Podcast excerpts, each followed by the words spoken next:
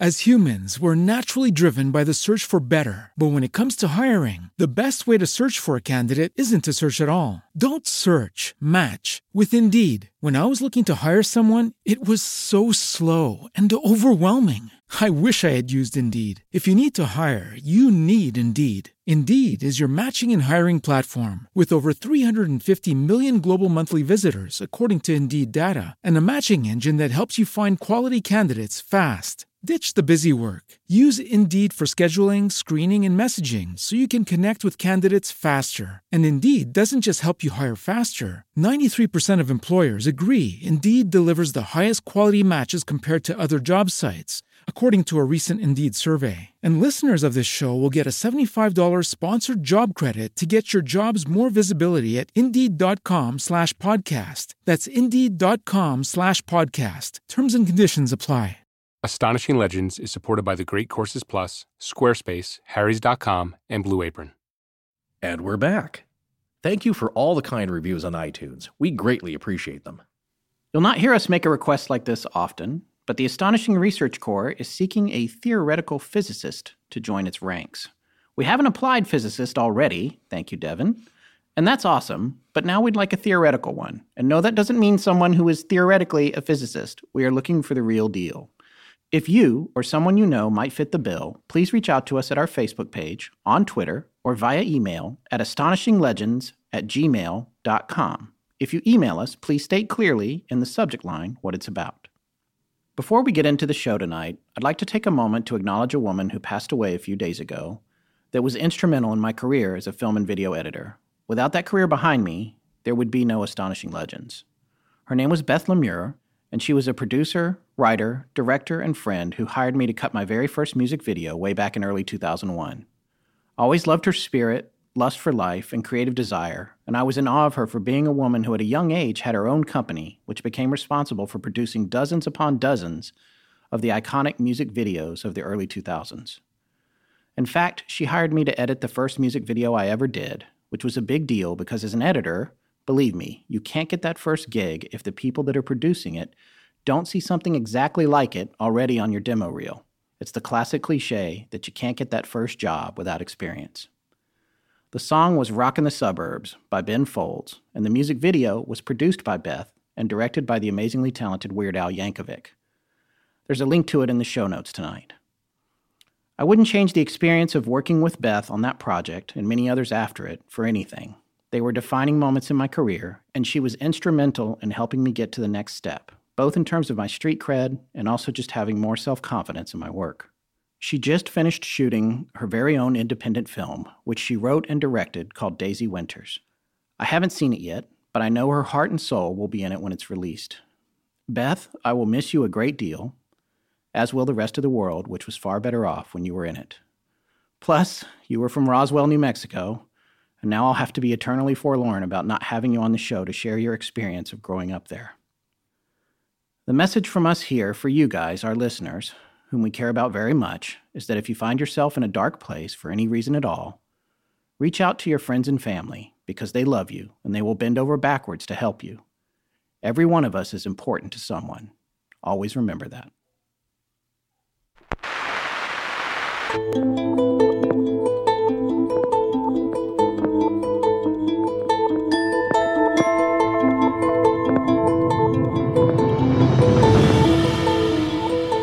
Welcome back to Astonishing Legends. I'm Scott Philbrook, and this is Forrest Burgess. They've done it again. Those lousy bastards have done it again. They knew this was going to happen, and when. And they gave me all that bilge about a power failure. They knew. They just didn't want me to be able to warn anyone. John A. Keel, The Mothman Prophecies. Join us tonight for the third part of our series on the astonishing legend of the Mothman.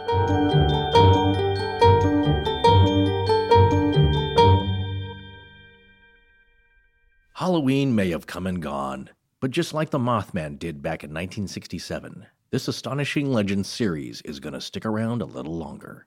That's right. He uh, he stuck around all the way till Christmas, sort of. Well, he bailed out. Yeah, he did bail shortly before the holiday after a tragic, tragic incident with the collapse of the Silver Bridge, which we mentioned in part two. And not much more immediately after that, right? No. No. Each part of this adds to this whole mystery, each little strange twist and turn. Yes, it does. And so let's recap a little bit what we talked about in the last episode, which was two weeks ago.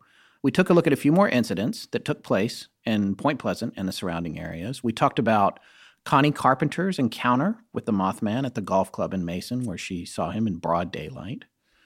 We talked about her ensuing conjunctivitis, or pink eye, and other folks who had come down with that, including John Keel. We discussed the distraction theory as it related to the Defense Logistics Agency in the area, and the possibility in a theory that one of our ARC members' friends had that enriched uranium was being moved through the area at the time. And we also touched on Chief Cornstalk's death, his ensuing curse on the area, and one of my favorites of the anecdotal stories, Beau Shertzer's Bloodmobile UFO story, which truly might be one of the greatest UFO stories I've ever heard. I just, I so wish there was a picture. I, st- I still, you know, that's funny when you Google it. There's some images that come up, but I still love when you said to me, "It's like was a giant straw." well, that's, well, that's certainly been in a few sci-fi movies. I Yeah. think Starship Troopers, where the large bug was sucking the brains out of people's heads. Yeah. Uh, the other one that it reminded me of, this is in Toy Story. Wasn't it the stuffed little three-eyed aliens in the toy bin? Oh, It's like yes. The claw nose. Yes. it comes down. It's plucking uh, plushy aliens out. But this was far more sinister. Yeah. And we'll get to this in the theories section in part four, but it begs the question why? What, Yes, what were they after? I don't think the answer is so immediate that comes to mind. So we also talked about the Men in Black story. There was the particular one with Connie Christensen and her family, with uh, the gentleman who had the the bug eyes. the bug eyes, no, which only, only one of which moved. Squishy shoes, green wires coming out of his socks. He was very polite, though. well, no, he's very polite and he's exact. I wish uh, people come knocking at your door could tell you exactly how long this was going to take. Yeah. like I'm going to be at your door for the next 15 minutes. The description was again, I go back to him just whatever's underneath the facade is just barely holding it together for 40 minutes. Yeah. And uh, had to- sweating, I think. Yes, You know, and take yeah. his little yellow pill 10 minutes in. Yeah. Yeah. A little strange. And then we finished last week with the tragic collapse of the Silver Bridge just before Christmas of 1967, December 15th, 1967, actually. That incident claimed the lives of 46 people. two of which were never found. Yeah. And the whole thing took only just 60 seconds. And we're going to talk a little bit or a lot about what exactly happened to the bridge later tonight. And finally, we told you about the experiences that Keel was having with regard to receiving a form of paranormal chatter that seemed to be deliberate misinformation mixed with real information that slowly began to drive him completely crazy before he realized that some of it was real after all when the bridge collapsed and some other things happened in the ensuing months and years that correlated with the information he was getting. And it's really mind blowing, actually. Well, So- the misinformation may not have been purposely deceitful, just not able to be concretely interpreted by those who were giving it to him. yeah, it could be that the senders were having an issue Yeah. with their keystrokes. yeah. In a matter of speaking, sure. Yeah. All right, we've covered a lot of anecdotes in the Mothman prophecies, but what I want to encourage people to do if they're into this story and if they're enjoying a lot of what we're talking about is to buy John Keel's book, The Mothman Prophecies. Yes.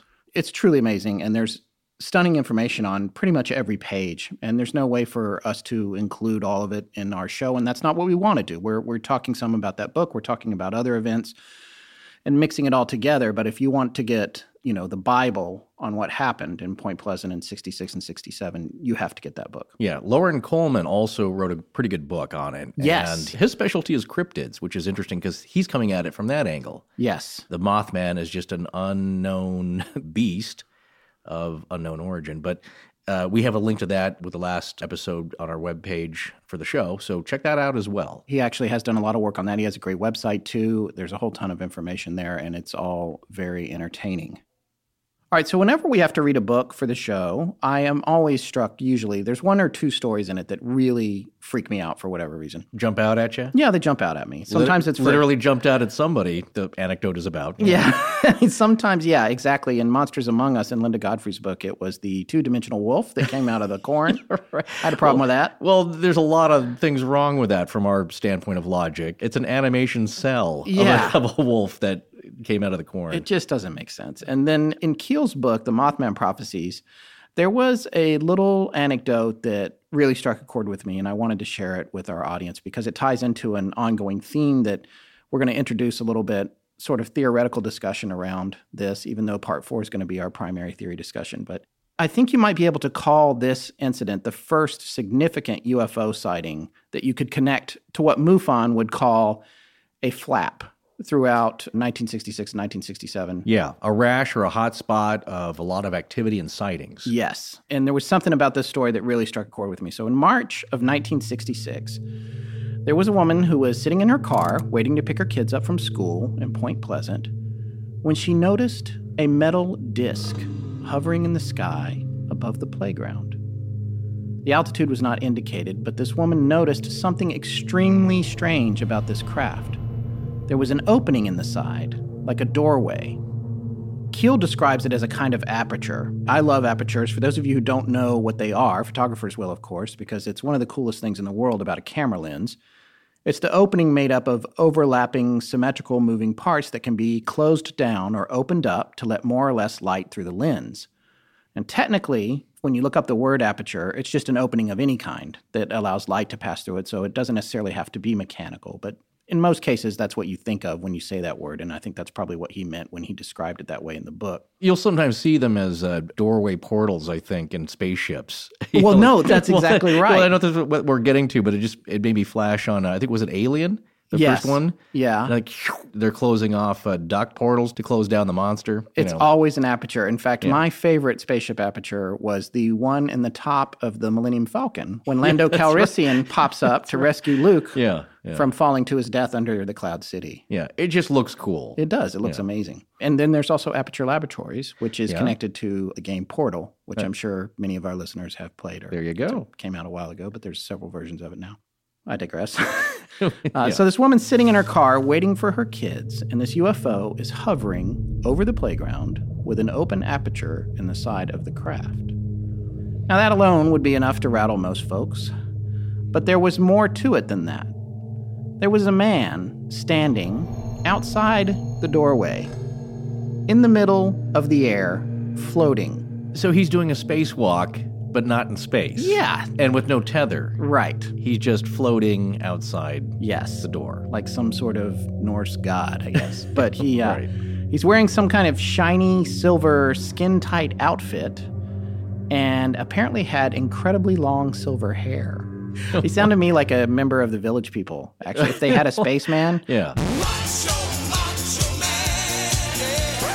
Although this was 1966 and the Village People didn't get together until 11 years later. No, but it, it sounded like a storm, one of the mutants there. He probably showed up early for the Village People auditions because, you know, they have a problem with time. They don't know. Like, what, is it really? time? Is it time to audition? Uh, yeah. No. okay. well, no, but it's an odd sight. And as we've seen so often in these descriptions that we're relaying here, something that is seems like it's coming out of a comic book. Yeah. Exactly. And, a, and a period comic book of the late 50s, early 60s type. Yeah. And she noticed that it was looking down into the schoolyard. And I guess at that point, her kids came bounding up to the car and they like got in the car. She looked away as they were climbing in. And when she looked back, Disco UFO dude was gone. you know what? Shiny silver suits are very common. So it yeah. must be a very traded uh, commodity textile elsewhere off this planet. Right. It's like the spice routes were in days of yore. There's yeah. some, some planet that's covered with a shiny silver suit yeah. Uh, merchandise. No, it, again, it comes up a lot. Now, what you don't hear though is the long flowing silver hair. Yeah, that's pretty amazing. Again, that's that is superhero comic book stuff. Yeah. Well, and you know who else had shiny silver suits? Uh, Lake Baikal. The, yes, the swimmers. That's what I'm saying. Yeah. yeah. There's something about metallic outfits. Indrid Cold had that very dark navy or graphite colored metallic looking overcoat and pants so yeah. they have much more advanced and breathable fabrics than we do. Yeah, well, they should, yeah. of course. You would, yes, you would guess that. And they can walk in midair. So Keel had said that in the Ohio River Valley specifically, and we're going to talk more about the world at large later, but he had said that a lot of people saw UFOs in the summer of 66, which was before everything was starting to really ramp up with the Mothman. But once the Mothman stories came out, then people started coming forward and saying, hey, you know what? A few months ago, X, Y, and Z happened, you know. That happens a lot. People won't generally come forward if they're the first one because they don't want to be singled out as the crazy person. Yeah. So they feel more comfortable once stories start emerging. Right. The climate changes. It's suddenly it's okay to talk about this. Well, exactly, especially in this close knit town, the small town.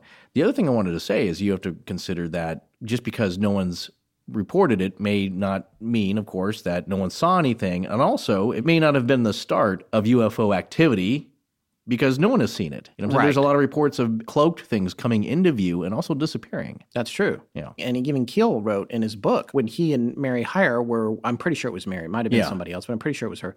They witnessed an object go behind a cloud Yeah. that was a, clearly a UFO, or at least they felt that it was a UFO. Right. And it was behind the cloud for an inordinately long Yeah. amount of time, Yeah. longer than it would have taken to traverse behind it. And then while it was out of sight, suddenly there was the sound of a prop plane.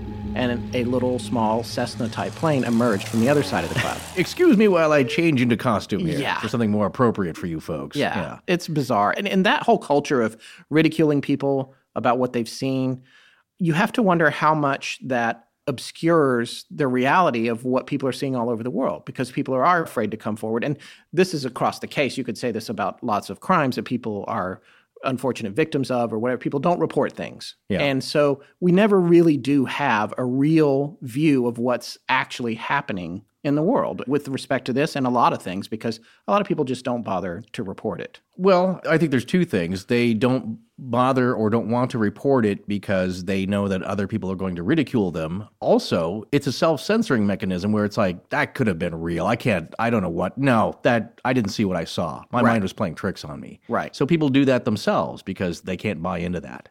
That's a good point. Well, it just shows you that there's a lot of factors going on from keeping a lot of these stories from coming forth. Yeah. And then, of course, you consider the other side of it that you have a lot of people who want to jump on the bandwagon for the notoriety or just join the spirit of it and are probably coming forward with uh, things that aren't true. Right. This is what I like about this particular story because it's so crazy. It's either completely crazy and made up, or it's another example of that thing appearing that you can personally comprehend, that works for your mind.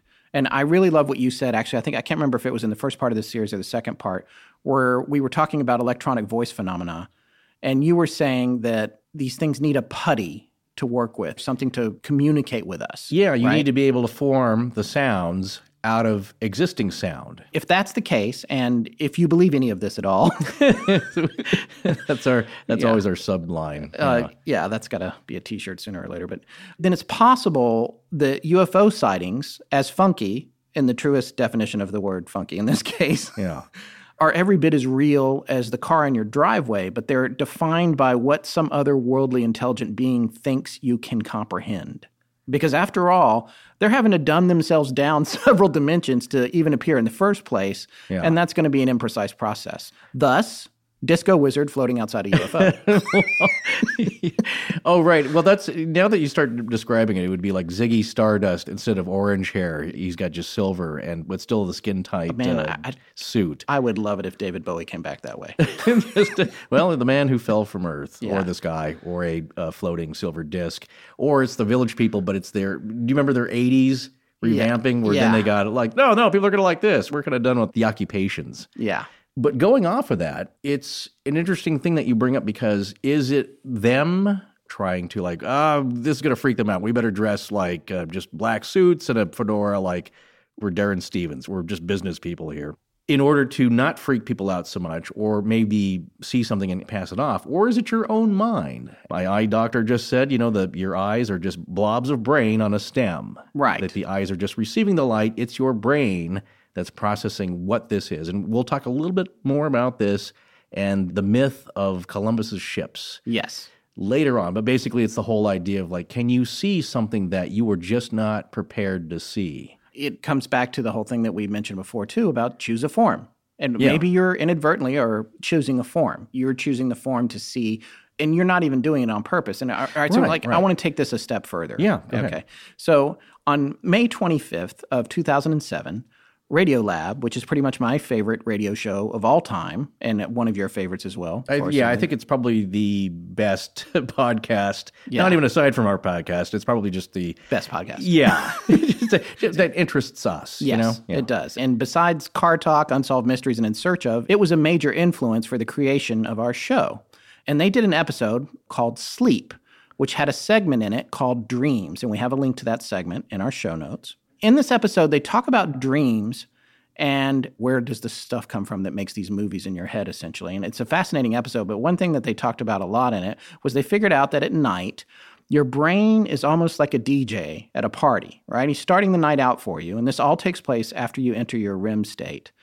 But he's starting the night out by playing songs that you heard that day. And that makes sense. He's playing them all the way through from start to finish. And it's not such a big deal. If you wake up during this phase, you're like, oh, yeah, I was just uh, at the thing doing that or whatever. So, however, as the night progresses, the DJ starts mixing and remixing everything. And the later it gets, he gets kind of crazy, almost like he's done a lot of cocaine. Did they say that? No, they didn't. I'm, I'm- okay, that's okay. That's I'm you. retelling the story. I here. see. Right. There's a reason we're not Radio Lab. But anyway, so you're hearing just a little bit of each song at that point. Things are cutting back and forth and crossfading. And next thing you know, you're wearing your pajamas at the grocery store and carrying a rattlesnake. So you're saying that they're running out of uh, suitable material. He's Well, throwing every- brain- everything into the kitchen sink. yeah, your brain just starts to mash all this stuff together. So the leap I'm making here, and I'll readily admit that it is a leap, is that if people are seeing what works for them, like Woody Derenberger seeing Indrid Cold in his flying lantern, and this mom seeing UFO Disco Wizard, or the little girl in Monsters Among Us seeing the werewolf in Torrance, then what happens when a whole lot of people are involved in seeing something? Are Right, all their minds giving feedback and producing something either more common or crazy or frightening. And so I'm just trying to put out there that Yeah. this idea that if it is reactionary appearance, what happens when you involve hundreds and hundreds of people? And Or a why, thousand. for a lot of them, is it the same thing? That's what perplexes me. And when people have commented so far saying, like, well, it was mass hysteria, or the government was spraying crazy juice onto people, Right. and they're going bananas and they're just recording it a la MK Ultra, then I would say, why are they then all seeing the same thing or something relatively very similar? It's a very good point. yeah, you could say like, well, they heard the description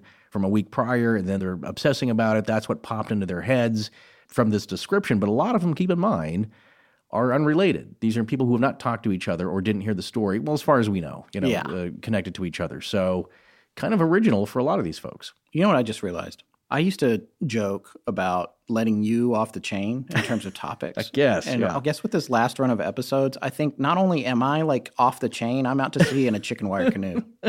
well, well, I'm very interested to see where this goes. All right, well, as we proceed. Well, not just this episode, but in our entire career here, where the, you're just really you have a custom made tinfoil hat. Because Yeah, that's another thing we got to get in when we get the new store going. I'm oh, convinced well. that it can be our pet rock. I think we can make a fortune off tinfoil hats.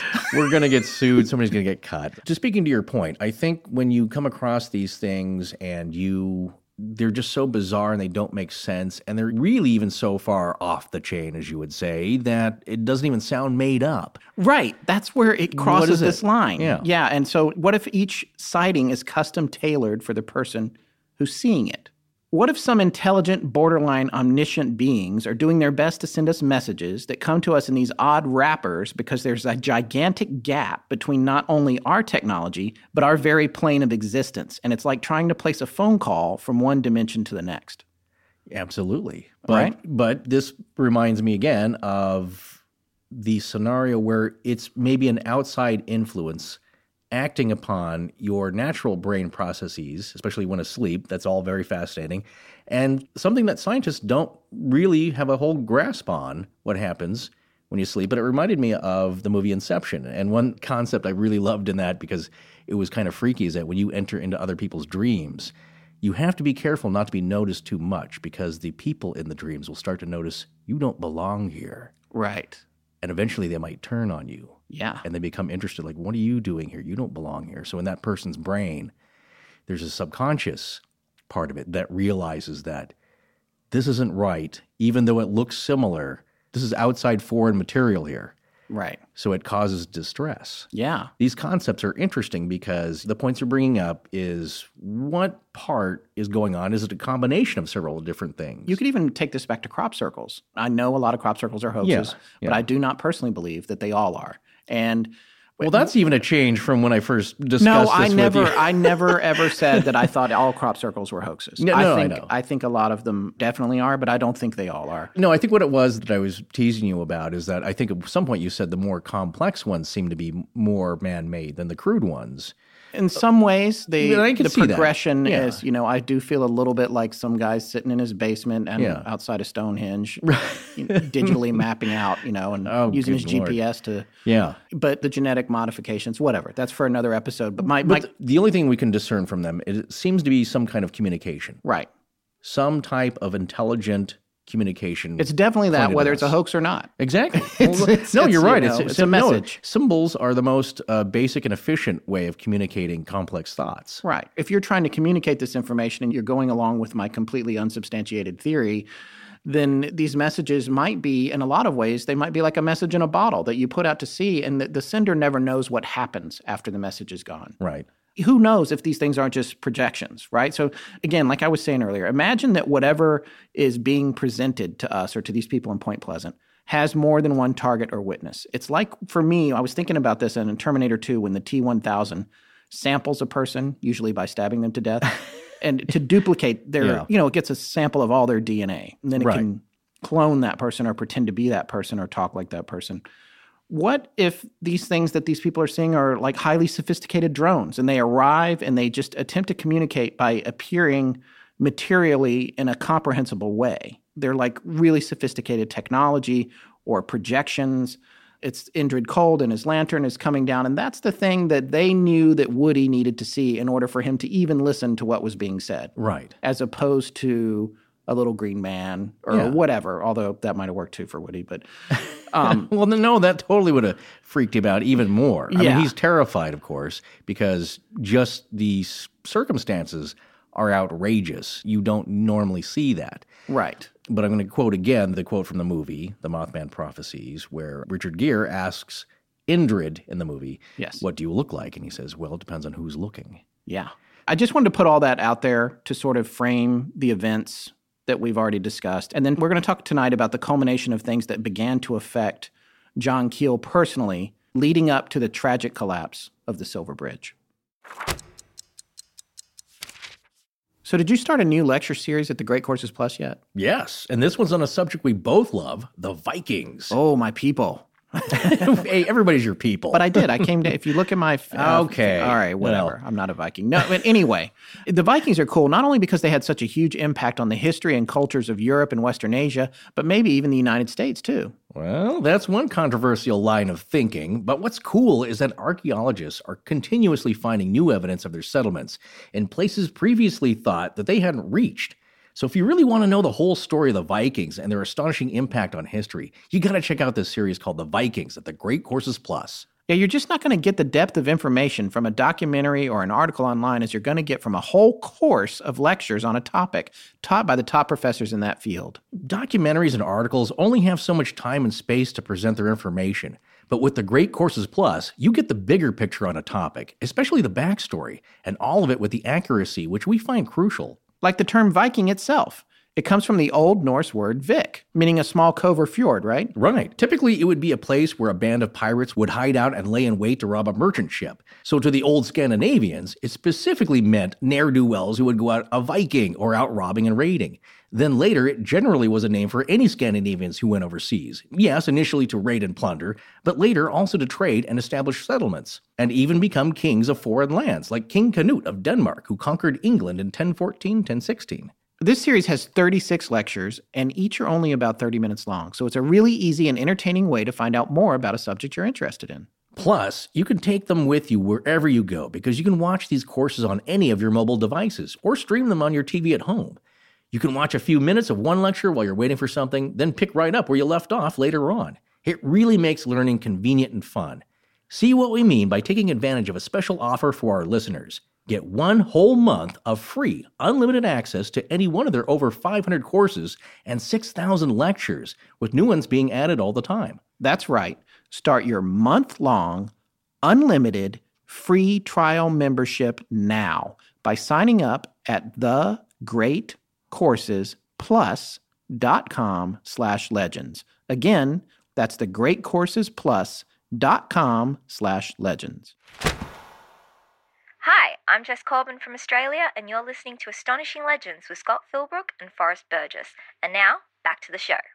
One of the things that I love about John's book is, and I say John like I know him, I've never met him, but so I shouldn't do that. I don't know him. But well, he's a anyway. very friendly guy, though. Yes, he was. Um, but one of the things that I love about his book is that investigatively, he was really quite sophisticated. He did a really good job of protecting his sources. He, as we mentioned in our earlier episodes, he didn't, when he heard a crazy story, he didn't share it because he Yeah. didn't want to contaminate like a hoax pool. Well, exactly. That's really clever stuff to be doing, especially back then when nobody was really paying super close attention to this kind of thing. Right. It's a little bit of a blind study. I try to isolate the sources, and again, so not to contribute to a feeling of mass hysteria Yeah, in that narrow definition, to keep it isolated so he can- can get more genuine data. exactly. He took like an empirical approach to gathering evidence and conducting experiments. To that end, he actually took the four kids from the most detailed sighting of the Mothman, the one that we talked about, the four kids that were out in the car by the TNT plant, Roger and Linda Scarberry, Steve and Mary Mallette, and then he also got his journalist friend, Mary Hyre, and her niece, Connie Carpenter, who was the one that saw the Mothman on the golf course in the daytime in Mason, West Virginia, and a few others, including, I think, Connie's husband, Keith, and Linda Scarberry's mom, Mabel. Her married name was Aker, so it was Keith Aker. Yeah, yeah. A I K E R, I think. Keel had assembled 10 folks, and they all decided to go out there. When they got there, Connie and her husband Keith were the only two who would agree to go inside the abandoned building with Keel. Well, especially for her, she was pretty traumatized. Yeah, but he said that night she was pretty upbeat. I think she had moved past it and She feels that people have her back now, people Yeah. that believe her. and he had a lot of experience. He says this in the book, exploring abandoned places and spooky things or whatever. He was kind of used to it. Yeah, legend tripping. Yeah, I don't know if you've ever done any kind of urban exploration. I have. It's easy to get spooked. Well, you, y- you it- know, yeah, it and it's on- dangerous, by the way, kids. So no, don't. like- yeah, don't do it. Often it's private property, so don't go trespassing. You're going to get hurt and arrested. Yeah. Do- And arrested. Would I like you how do- upbeat you were there. That's just an added bonus. Yeah. Because not only do you break your ankle on a faulty floorboard. Yeah, then you uh, get the mandatory tetanus shot. Yeah, then- and arrested. and then the and then the cops come. It's expensive. Most of the time, people do that, and they don't get permission from the owners. That's true. Somebody usually owns that property or building, whether you think it's abandoned or not. Yeah. My question to you, though, sir, is that you will not go to some place like Greyfriars, but would you go to a place that had repeated UFO sightings? Yeah, just as long as they were out? far away, sure. yeah, I, I guess UFOs freak me out less. Maybe that's because the things that I've learned from doing our show, I'd be more freaked out than I used to Yeah. be. Like the power of these orbs, which we've talked about. I'm going to talk a little bit more about. They never really scared me before. Yeah. but it is a little more. Fri- the mental manipulation part of that is scary. I don't even mind that part if it's for a little bit. I don't want the uh, actinic conjunctivitis. No. I don't want any of these side effects, the bleeding ears. Yeah. well, that and that's what we're going to talk about Uh, yeah. here. Actually, it's funny you should mention that because Connie and her husband Keith and Keel went into the building while everybody else waited outside, a safe distance Yeah. away.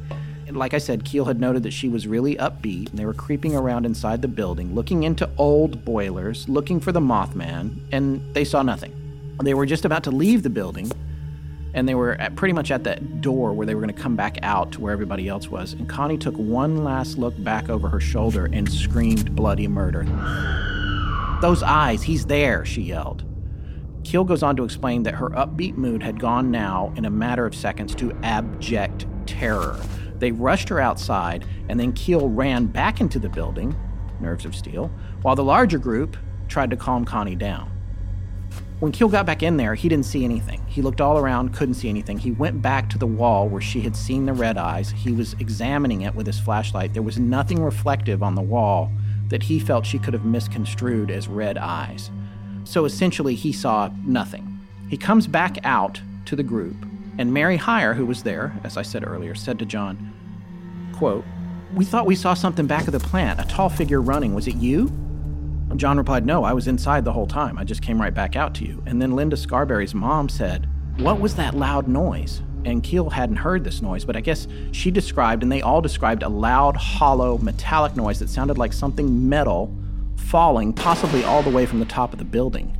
And then Mary looked at John and said she felt like the air had changed. They wanted to get out of there because there was an impressive feeling. And at that moment, they noticed that Mary Mallette was bleeding from her ear, which is what you just mentioned a Yeah, minute ago. right. In the movie, that happens to Will Patton. One of the things that I found from reading this book in so much detail and then looking at the movie and the adaptation and everything, it's really fascinating is when I was watching the movie, because you and I both have experience in entertainment and we Yeah. know a little bit about how it works behind the curtain, Right. Both in terms of production and writing. Yeah, And yeah. because I'm married to a writer and you've done some writing and that sort of thing. And I, when I watched The Mothman Prophecies, I remember thinking, oh, I'm really enjoying this movie. What a crazy story, but I'm sure that part's made up and that's made up. There's no way that happened. And, Yeah.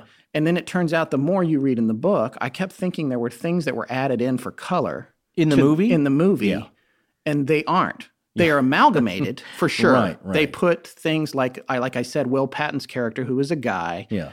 he bleeds from the ear, ear in the movie. Yes. Not Mary Mallette. She's not really in the movie. Her character isn't in the movie. So they put all that stuff together, but I kept expecting to find out that, oh, well, I didn't see anything in the book about that. But Yeah. especially the things that freaked me out the most in the movie, turns out they all have a root in the book. Just maybe not to the person or character Not to the person. in the movie. Exactly. It's a different, because there's more people Yeah, that, well, it's you- happening to, and you can't talk about 100 people in a movie. No, but it's a creative way, though, to get these little incidents into one complete story because then what you would have if you describe them as each individual seeing or experiencing these things, you would have the complaint that some folks have had about this podcast. Yes. In that it's just a bunch of little anecdotes all over the place. There's no line through it.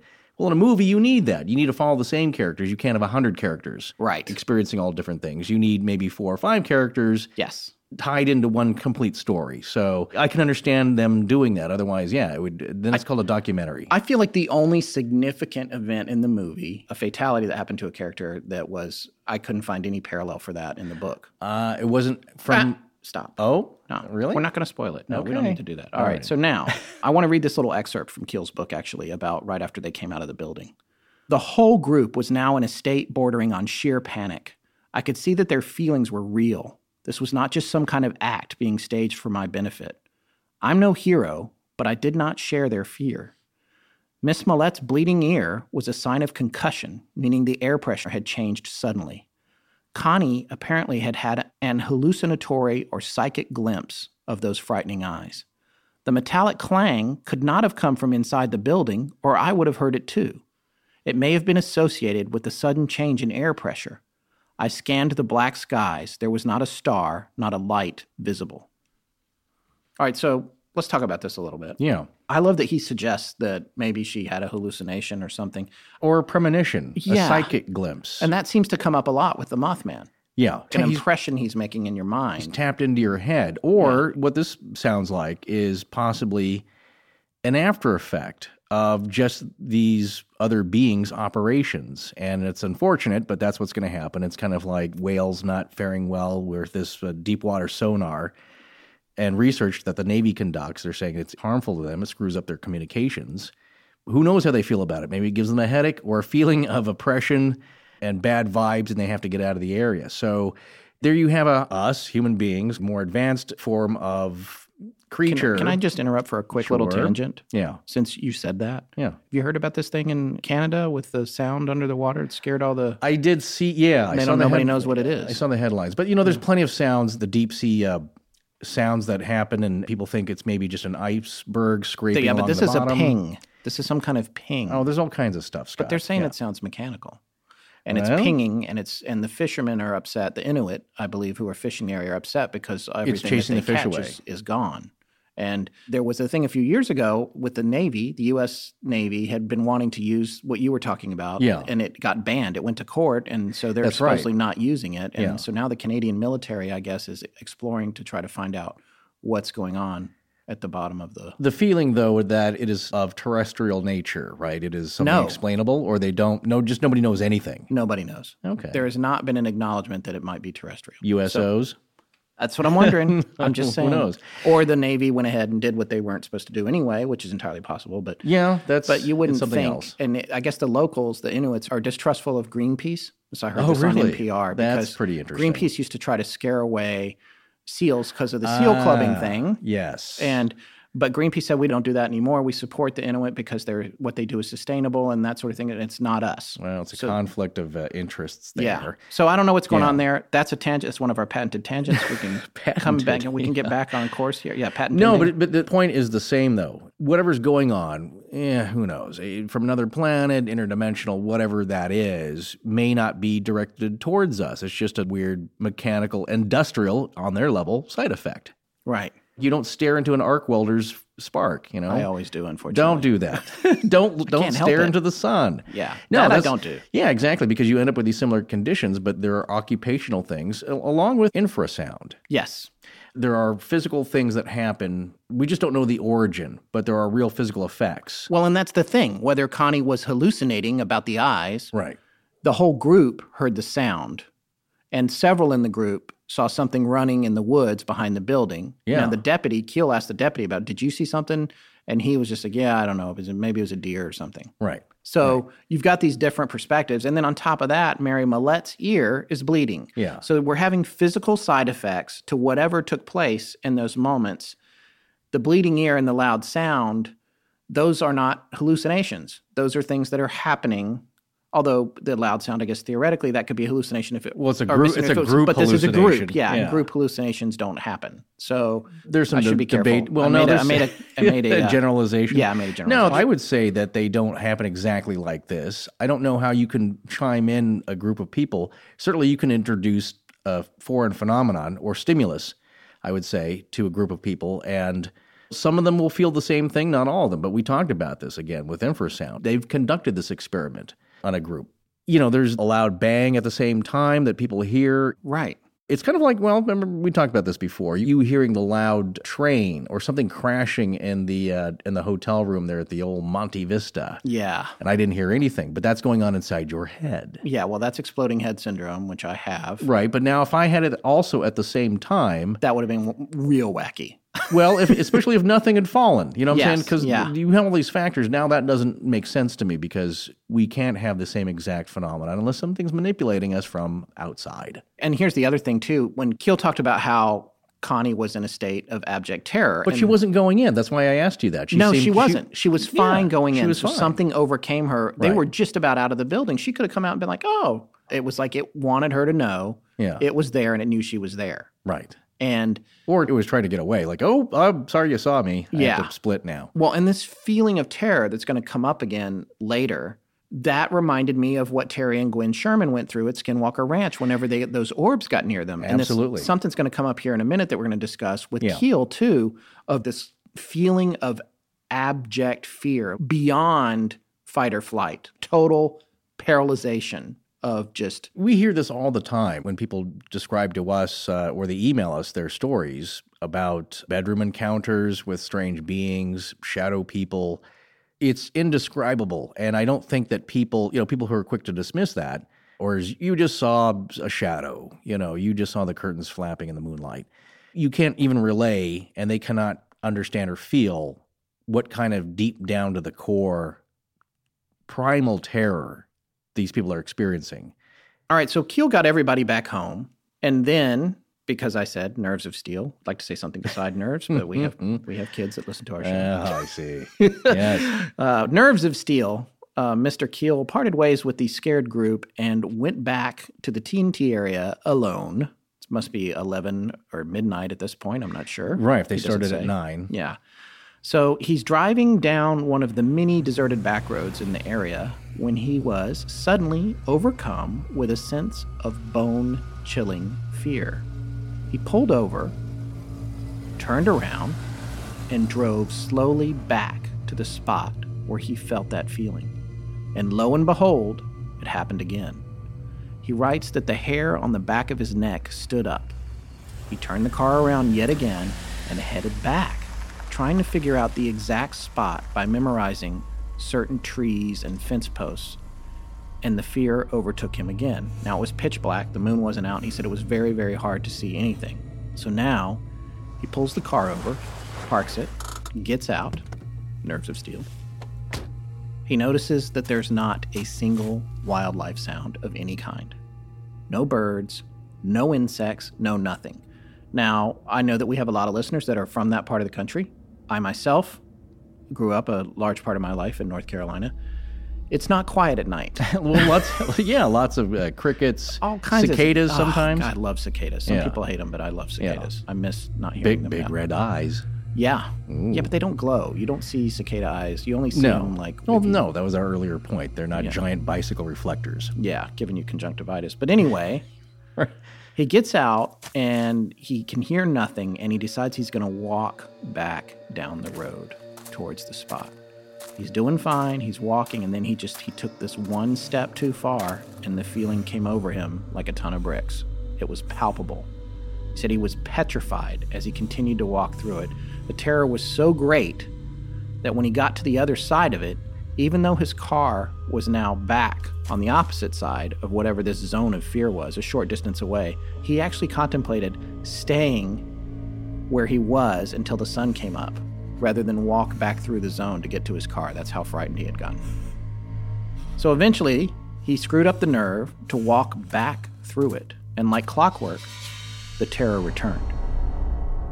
Keel came to the conclusion that he must have been passing through some sort of ultrasonic zone of fear that was finite in its boundaries. He went back in the daytime to the same spot looking for any plausible culprit power lines, transformers, microwave towers. There was nothing. And to add to that, the feeling was gone in the same spot in the daytime. All right, Forrest. So, what do you think about that? What do you think that could have been? He didn't see an orb, he didn't see a UFO, he didn't see anything, but he did say that this particular instance was something that, because it happened kind of early on in his investigation, was something that convinced him that there was a lot more going on in Point Pleasant than people thought. It's a ray gun that shoots fear.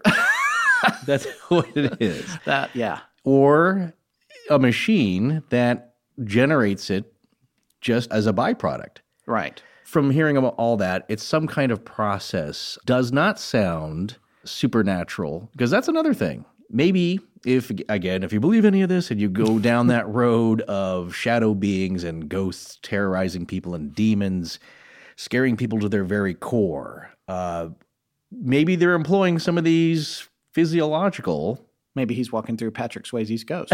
apparatuses. Was that scary? Was it Whoopi Goldberg? Who's the?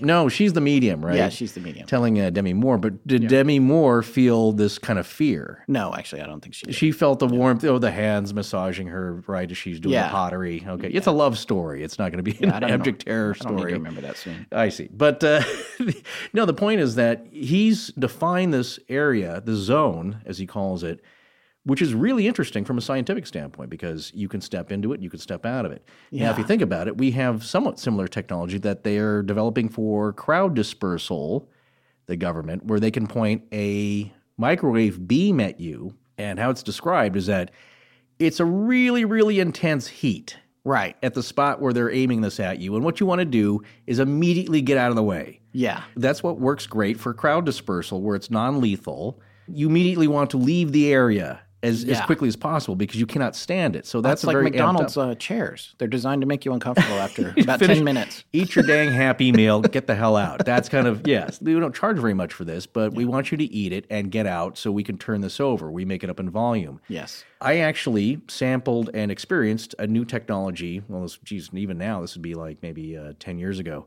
that a company, a vendor had come in wanting us to use it for uh, some of the, the large corporate events I, I sometimes worked on, where it was a directed beam of audio, of sound. It was a speaker. Oh, right. It was a flat panel speaker. And that was interesting. It wasn't a cone, it wasn't a beam, it was not a ray gun. It was just a flat panel that was actually a speaker, but it was highly directional, which means the zone of sound could be five or six inches wide. You think like it's yeah, it's kind of a gimmick. The other thing weird thing is that you could bounce it off walls, like a laser beam, onto somebody's head. They'd be the only person to hear the audio coming out of the speakers. So what's interesting is that at a large convention or crowd, say like you're down, you know, you're at the convention center for Comic Con, let's say, and you want to advertise your specific product, you can point it at somebody in the crowd and freak them out. yeah. Because it's like Thor is listening to you, my friend. Buy my new comic. It's like what? You know, you, you don't know where it's coming from. Uh, and so, it, in, in that way, it's kind of a really interesting technology because the people next to you won't even hear it, just Right. you. And that's nothing special or or mystical about it. There's nothing paranormal about it. It's just a control of sound waves. The other application is that it's good for sometimes submarines. You're in a large metal tube, it's very noisy. People are hearing different commands. Different stations are hearing different commands, which may conflict with the station next to them. So instead of everybody having to wear headphones so that they can only hear the channel they're supposed to hear, you would have a speaker above you. So you're only hearing the commands and instructions that you're supposed to hear. The person next to you isn't getting confused and they're, they're not getting flooded with noise pollution. I feel like that might be classified information. No, the guy told us. I know it wasn't. It was being tested at the moment, so you can control different stimuli, I guess, in a very general sense, in a very directed area. So when you take a look at him going to this little area, fear, no fear, fear, no fear, you know, stepping in and out. Right. It's uh, In the middle of the night. In, the, middle, of the- nowhere. well, that also adds to the fear, of course. You know what I'm Yeah. saying? It, it adds to the spookiness. But this guy's been around the block. He's not shaken up much. Right. But I believe that it is some kind of byproduct. I'm not sure if it was directed at him, but who knows? I don't know, Well, certainly. it could be a warning, though. Well, Well, it could- look, it I think almost like a, a sentry again, or like- something to well, like- scare you from going down the road and Yeah. get you to turn around and go back. exactly. That's my point about the crowd control. Leave the square now. Yeah. Go home. And we mentioned this in an older episode we did, and you mentioned it a few minutes ago. We did talk about infrasound because Keel talks about, he calls it ultrasonic in his book. Now, Yeah. this is 1975. Or Yeah, a little bit before uh, a lot of the study. Yeah, but he talked about how he felt that this ultrasonic sound could engender a feeling of fear. He himself was ascribing a technology reason Yeah. to what he thought was happening. We mentioned this experiment that happened in uh, September of 2003, but I just want to read this article real quick uh, again. This is an AP article. Mysteriously snuffed out candles, weird sensations, and shivers down the spine may not be due to the presence of ghosts in haunted houses, but to very low frequency sound that is inaudible to humans. British scientists have shown in a controlled experiment that the extreme bass sound, known as infrasound, produces a range of bizarre effects in people, including anxiety, extreme sorrow, and chills, supporting popular suggestions of a link between infrasound and strange sensations. Normally, you can't hear it, Richard Lord, an acoustic scientist at the National Physical Laboratory in England who worked on the project, said Monday. Lord and his colleagues, who produced infrasound with 23 foot pipe and tested its impact on 750 people at a concert, said infrasound is also generated by natural phenomena. Quote, some scientists have suggested that this level of sound may be present at some allegedly haunted sites and so cause people to have odd sensations that they attribute to a ghost. Our findings support these ideas, end quote, said Professor Richard Wiseman, a psychologist at the University of Hertfordshire in southern England. Lord and Wiseman played four contemporary pieces of live music, including some laced with infrasound, at a London concert hall and asked the audience to describe their reactions to the music. The audience did not know which pieces included infrasound, but 22% reported more unusual experiences when it was present in the music. Their unusual experiences included feeling uneasy or sorrowful, getting chills down the spine, or nervous feelings of revulsion or fear. Quote, these results suggest that low frequency sound can cause people to have unusual experiences, even though they cannot consciously detect infrasound, said Wiseman, who presented his findings to the British Association Science Conference. In terms of natural phenomena, infrasound is also produced by storms, seasonal winds, and weather patterns in some types of earthquakes. Animals such as elephants also use infrasound to communicate over long distances or as weapons to repel foes. All right, again, so that was 2003. Right. It's amazing to me that Keel had some sort of knowledge of this idea in 1975. Well, he was trying to quantify the experience that he had witnessed himself, but of course, the phenomenon has happened ever since this earth was around. Yeah. Because sometimes it can be wind going through trees or power lines. It's a kind of a low vibration. People have often, you know, said about uh, the Dyatlov Pass incident. Well, it was probably just infrasound, including Donnie Eichar. Yeah. Look at that video because he, as he's saying it, he just kind of looks off. and it's just so Yeah, we're not- he's like, Yeah. like not, not, not, you know, casting any aspersions on on all that. No, my, no, my no. point being is Just that doing what your publisher tells you to well, do. I, maybe so. but people, you know, they say like, well, maybe it was whistling through the trees, but it's like, well, no, there are specific geographical and geological instances that have to happen before that infrasound can occur. So they're on the slope of a mountain, kind of open. Now, if they were in a canyon, okay, I, Yeah. I totally believe that much more. If they were in a copse of trees, as Scott likes to say, A copse. you know, depending. On. I took on that from George Knapp, so I can't, Right, I can't- exactly. I knew the word, but I can't take credit for it Yes. becoming part of my personal zeitgeist. No. It's just another fun word we like to say. Yeah. Depending on how the, the trees are growing and how they're closely they are situated to each other and how the wind is coming through them, that can produce infrasound. Well, wasn't there a story about an air conditioning unit or something that was rumbling and making people sick? That you That is, that? yeah. Now that is the uh, original story where, not remembering the names, but it led to the first study and I think paper or report on it. Where Don't hold us to the details. who are you telling that? Our, our Everybody. editor? Oh, I'm you're telling telling the that everybody. I'm telling the listeners. Just do no, it. Just do this it. is the It's story. okay. There's a guy who was a, a guy who worked in a basement Yeah. at a, uh, a research facility or university, and his hobby was fencing. So he had Right. he was working on his foil, which is your sword, which is a very thin, flexible blade, so you don't actually stab anybody. If you jab them with it, it's going to bend. So he has it in a vice.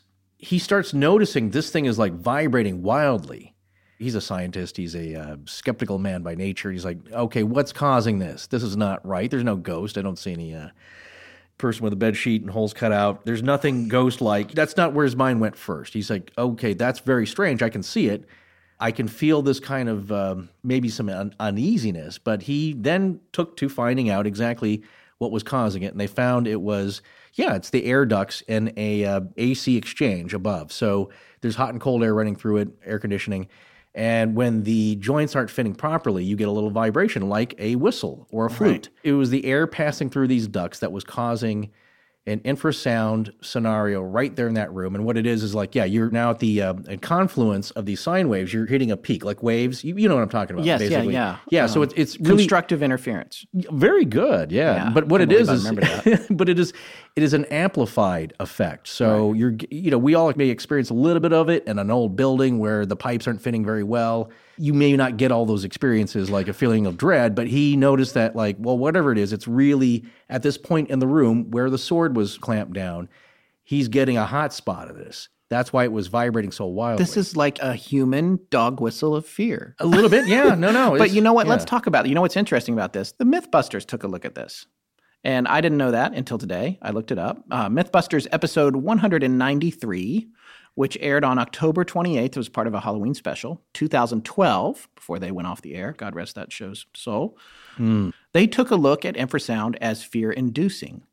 They went out to four abandoned cabins in the woods and they filled one of them with this imperceptible infrasound. And then they had 10 people spend three minutes in each cabin.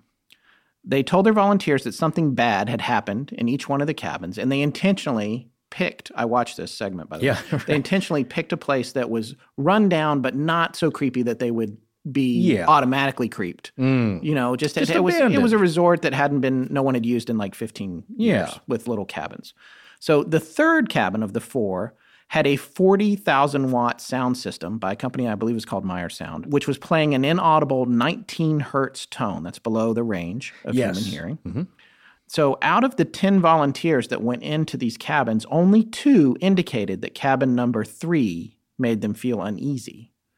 The Mythbusters declared infrasound as a fear inducing element as busted based on that statistic. However, I want to say one thing before you jump in here. ah I didn't put this together when I was putting our Yeah. outline together. That's 20%. It's exactly the same number that they gave in 2003. absolutely. It's so it's 2 out of 10 people. For me, it's not necessarily busted. It's just a low quantity of people are reacting to it. Mythbusters is saying uh, this is statistically insignificant, but I think this might not necessarily be a case of statistical insignificance as much as a sensitivity that not everybody has. Well, exactly. Now, if you taken those two people that felt that Yeah. and you got another eight who are physiologically exactly the same, well, then you get 100%, wouldn't you? Right. Maybe. That's I the know. theory. Yeah. And you know, they always got pushback on how they did. You know, people would Oh, always write and be like, "You did this all wrong." How you know, which I'm the not. people. I'm not getting on that train because I love that show. But, the I- concert, that's why, I, was there 700 people? It was a large amount of people. yeah, And again, scientifically, yes, you want the greatest number of, of samplings from your control group there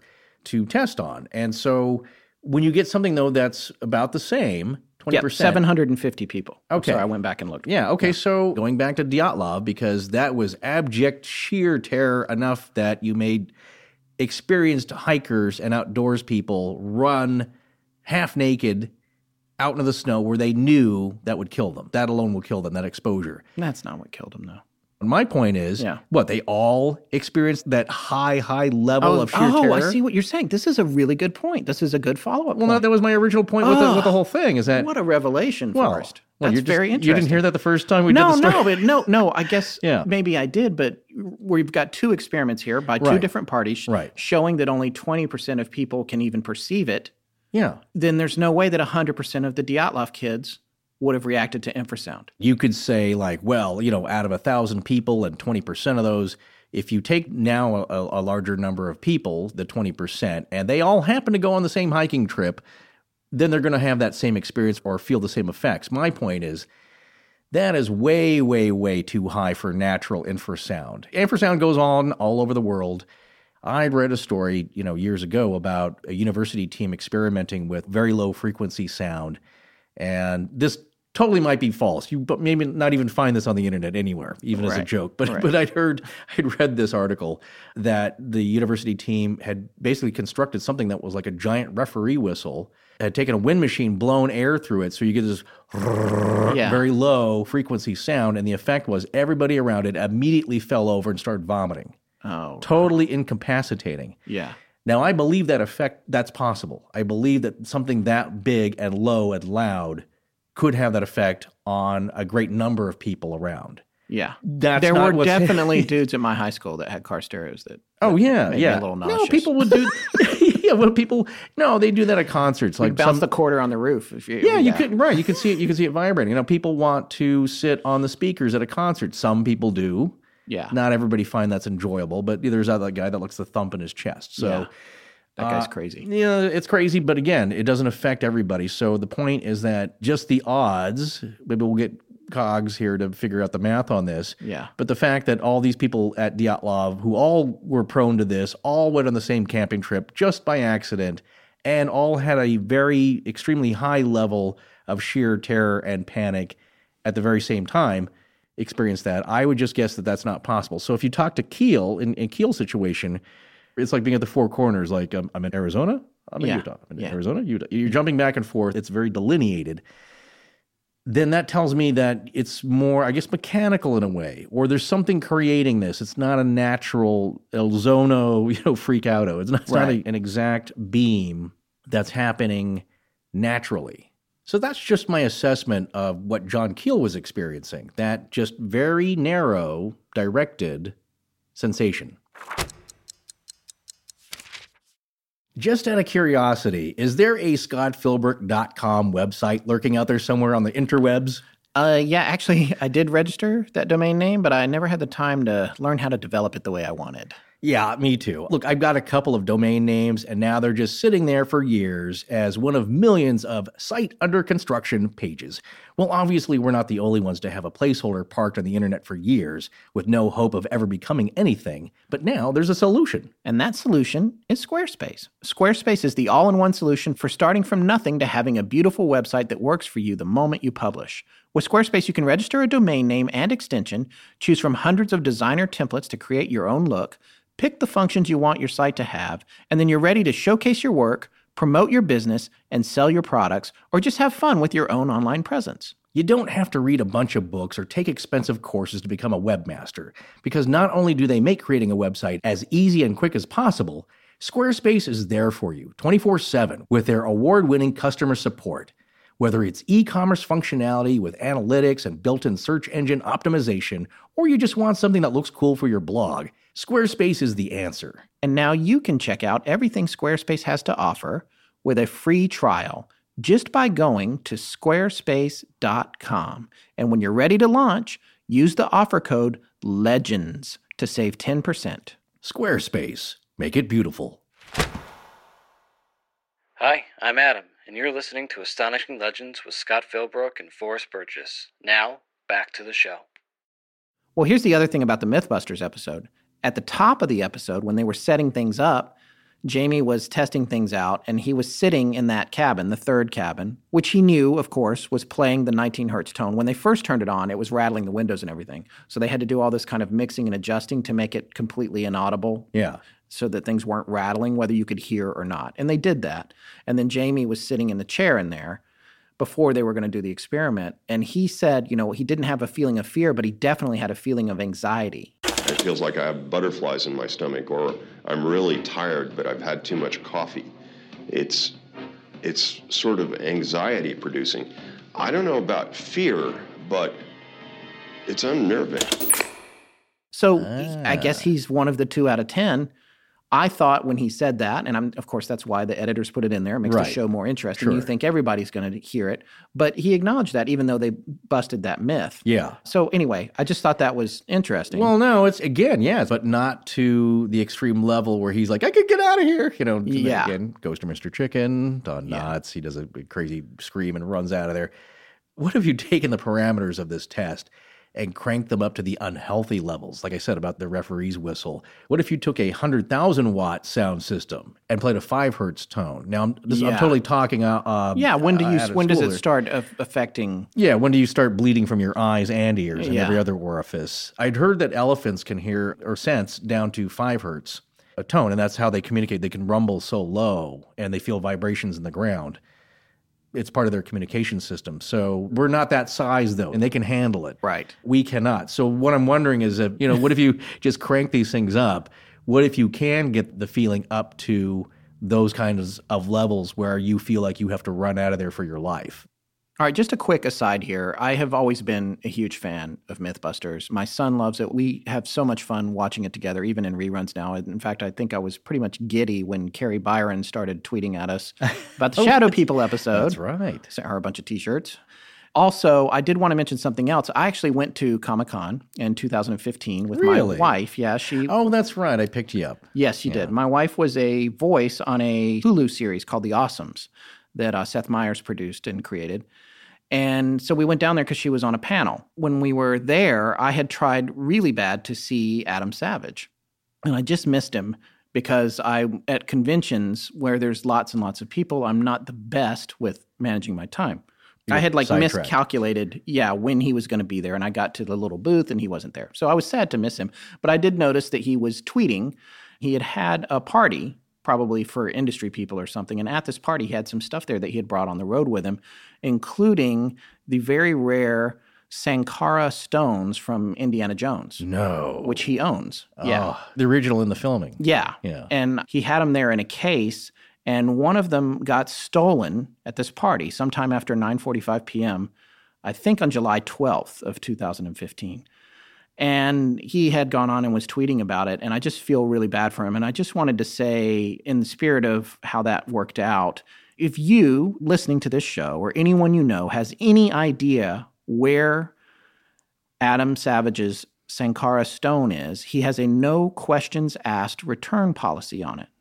So I wanted to say, and we wanted to do this because I'm such a fan of the show. Anyone who might have it or can get this information to the person who does have it can send it to us and we'll get it back to Adam. Again, no questions asked.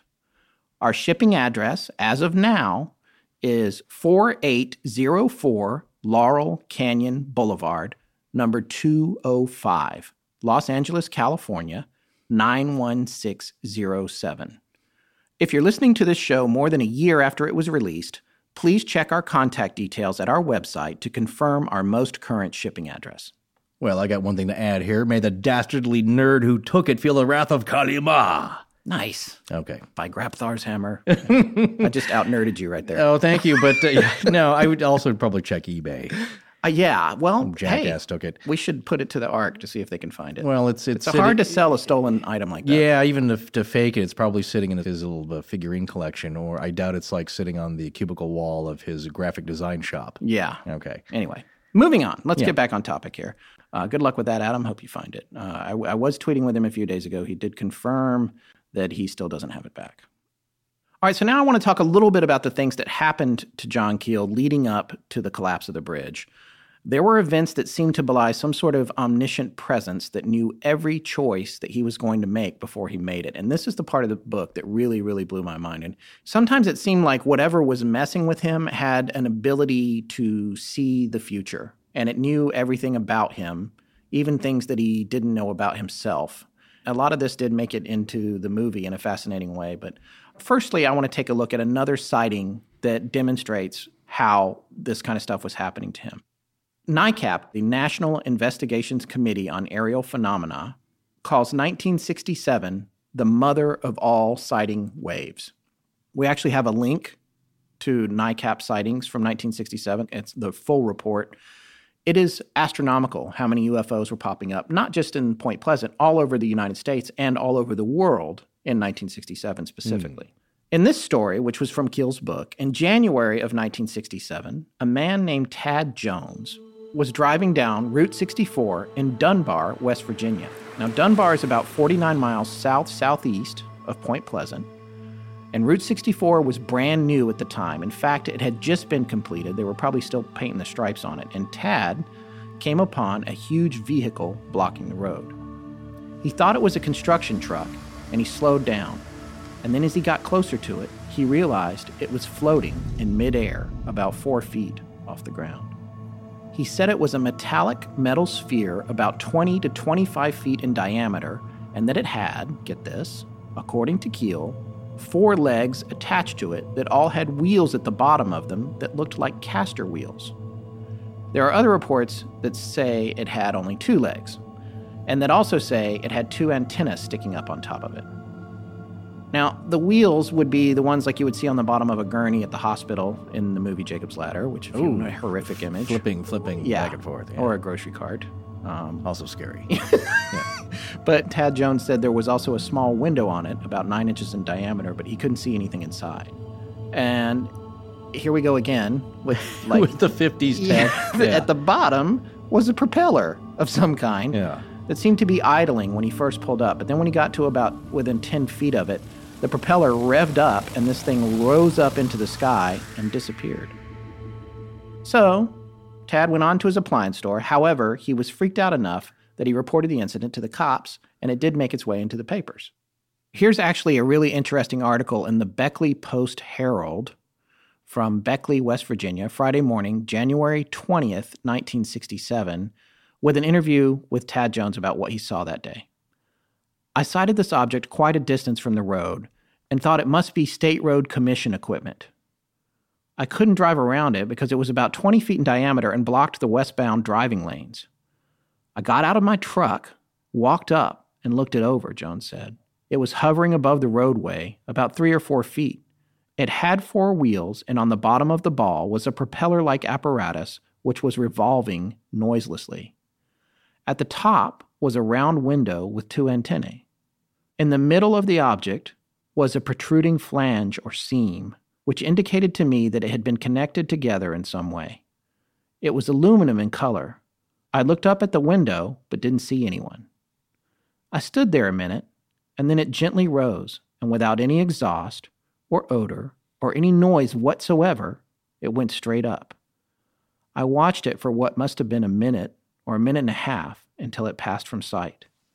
I was amazed. It was some time before I got back in my truck and went to work.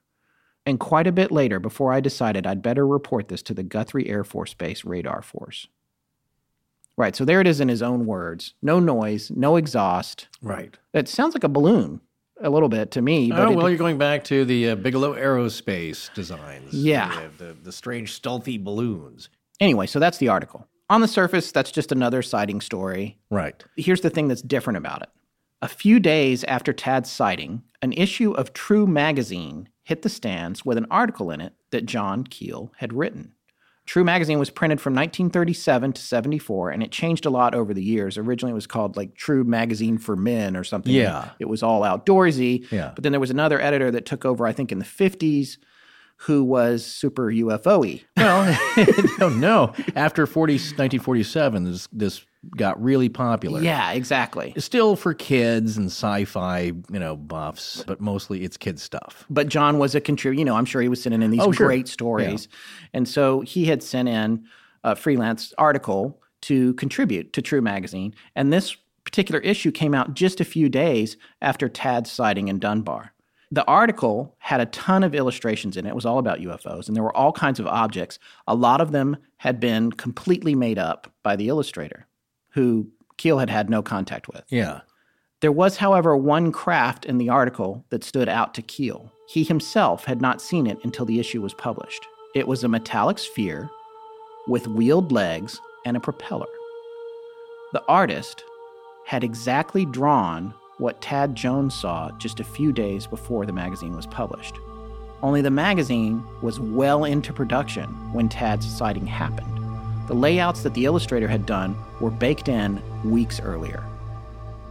Now, this wouldn't be all that surprising if it was just another saucer with a dome on top of it or a cigar, what everyone always talks about cigars and saucers and discs. But a craft of this particular type had never been described in an encounter before, according to Keel, and he says or since in his book, although that book was published in 1975. So, to summarize, just to get the big picture here about why this is so weird, Tad Jones saw a craft that had already been drawn by an artist for a publication that had not yet been released, and an accompanying article that John Keel had written.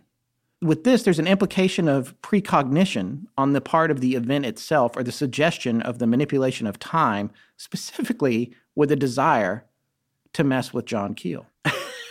Are you saying that this guy saw something or was made to see something and that that would get back to Keel and that was planned? Yes, Ooh. that's what I'm saying, and I'm saying that that's what Keel seemed to believe. There's That was his feeling, he's- yeah. That's when he was starting to unravel a little bit. Why is the machinations of all this happening specifically to freak me out? Right. Cayce talks about this, the Spiritus Mundi, the band of thought that encircles the earth. Why did Da Vinci come up with flying machines and uh, flamethrowers and things that had no practical engineering capability at the time? Yet he was coming up with ideas that seemed far ahead of his time. Yeah. And really, in the band of thought, is there any time or space? It's all one long now. So this guy's pulling something. But, you know, we've talked about this before the, the psychic connection between things that happened, uh, natural phenomenon that happened, or unnatural phenomenon that happens, and people's thoughts, especially people that are directing their thoughts towards the phenomenon. Here's the other thing about this particular craft, and Tad Jones, by the way. He owned an appliance store. This thing sounds like an appliance. If you Yeah, swim into wheeled- an appliance man Right. right. and at this time and said, "What do you think a UFO looks like?" That's this thing. It's got a propeller on the bottom and wheels, and like that goes back to what we were saying at the beginning of the show. It's like he's seeing what works for him. However, it has this added dimension to it now, where some illustrator that this guy's never met, never known, had no idea, had drawn this thing before he saw it. Yeah. So it was drawn for this magazine. Keel hadn't seen it. The witness hadn't seen it. Then it appears in front of the witness, and then Keel picks up the magazine to Yeah. check probably and see if there's any misprints in his article. And he looks down and sees a picture of the UFO that the witness outside of Point Pleasant saw just a few days earlier. That was drawn before he saw it. What? Yeah, exactly. I mean, and these are the things when people say the Mothman, man, that movie doesn't cover anything. And you're right. This stuff is not in the movie. These are when people are like, "What's the rest of the story? Why is Yeah. it so intriguing?" And this is one of those things. that's just like, this is it's crazy. It's a glimpse into the other side of which we cannot understand. What that reminds me of back in the day when TV was kind of new and fresh and novel. Do you remember this? When you either had a giant cabinet, that's how TVs first arrived, is that it was a piece of furniture. So a lot of homes would have a giant TV, and sometimes there'd be a, a hi-fi stereo attached to the head oh, part yeah. next of it. We still have one. Yes, but it was Emily a th- it was a three hundred pound piece Yeah. of wood that had the TV in one side. Yeah. Or it was a TV by itself. And then what you started to see in the late '60s, early '70s was that TVs were getting smaller. People weren't going for the giant cabinet type sets unless you were kind of wealthy, like Magnavox made it, you know, a giant piece when it had speakers built in. That's exactly what we have. Yeah, yeah, Because exactly. Emily grew up watching Saturday Night Live on it. She always wanted to work on Saturday Night Live, which eventually she did. Yeah. And so we still have that TV. You have the giant cabinet TV. Yes. Wow. I mean, it's in storage, but yes. Right, right. Yeah. Well, you, It's a Magnavox. but it's impractical. It's meant to stay in a room and not move. Now, what you saw as TVs were getting smaller, like I said, in the late 60s, early 70s, and onward, is that TVs were getting smaller. You wanted to be able to wheel that closer to you or from room to room. So TVs would sit on a catering tray that had legs that came down with wheels on the bottom, Yeah. and the TV had antennas sticking up Yeah. of the top, which is one partial description of this craft, isn't it? Yeah. You're right. It seems like an appliance fitting of the time. Yes, except it flies. Except, except this TV flies. But wasn't there a window at the top there was it? a nine inch window, yeah, on the front, but he said he the- couldn't see anything Yeah, inside. but the TV also has a glass front on it. So there, are, like you said earlier, and we're connecting this all together. It's possibly elements of our perceived reality that we already know mishmashed into something or hiding something, or just because that's the only thing we can wrap our heads around. Well, it's interesting. That's how it appears. Yeah, and there's a cultural influence on what these people are seeing. So then some people will just go, right. So what the truth is here is that this is all made up. All these things are hoaxes. People are making it up and they're just making up whatever Right. they think, you know, their limited imagination can bring to the table. Yeah.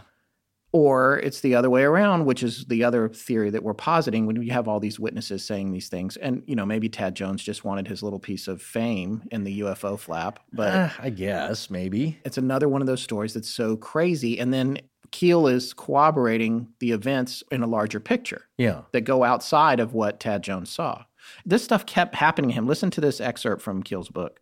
A few days before leaving New York, I called Gray Barker, who we're going to talk about a lot in part four on the theories, in Clarksburg, and he agreed to meet me the following Tuesday in Point Pleasant. As soon as he hung up, I dialed Woody Derenberger's unlisted number and spoke to his wife. Quote, When are you coming to see us again? she asked. I expect to be in West Virginia next week, I replied. I know. I hear you're having a secret meeting with Gray Barker on Tuesday. I was stunned. I'm meeting with Gray, I admitted, but it's not very secret. I didn't know about it myself until a couple of minutes ago. So how on earth did you know? There was a pause. Well, Charlie Cutler over in Ohio told us about it a couple of days ago, she finally said. And how did he know about it? I I don't know. I suppose he heard it somewhere.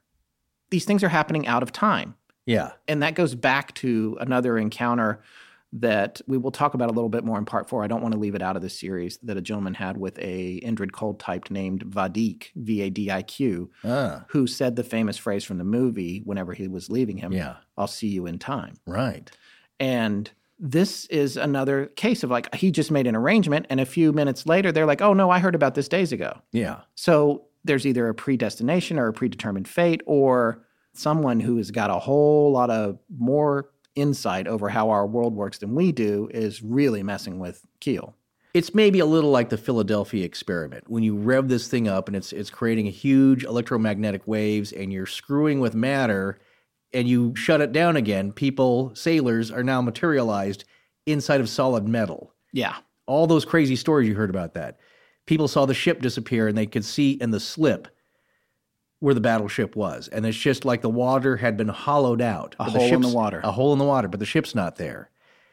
Maybe when you start affecting these types of uh, either machinery or just uh, you're manipulating this stuff to be able to travel through dimensions, there's a whole lot of side effects that are screwy that even the travelers don't have total control over. Or, again, as we mentioned previously, the reason that they're able to see through time and space and different things is that they're just in a different vantage point that we have no understanding of. Yeah.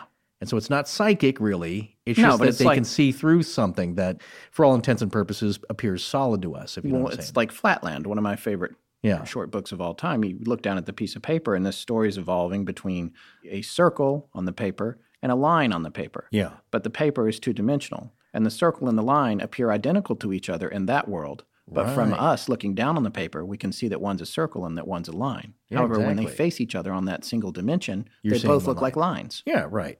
Right. So, did I blow your mind yet? well, that's like it's like what does a point in space look like? You know, Cogswell had mentioned that in, in the river there that it's a theoretical point. There's no ball there. You know what I'm saying? It's Yeah. not a ball that represents the point.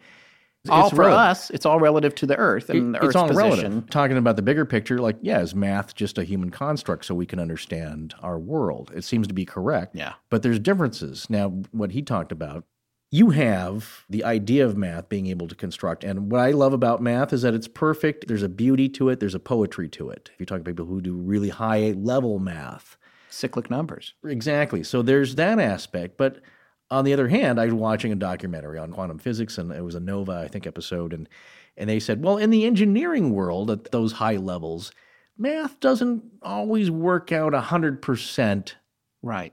all the time. In engineering, there is such a thing as close enough. Right. And that you may not get the math on it to work out perfectly. And then in the real world, it may not have a total 100% application. So you get it there, it works, that's good enough. Close So- enough for government work. Well, work. there you go.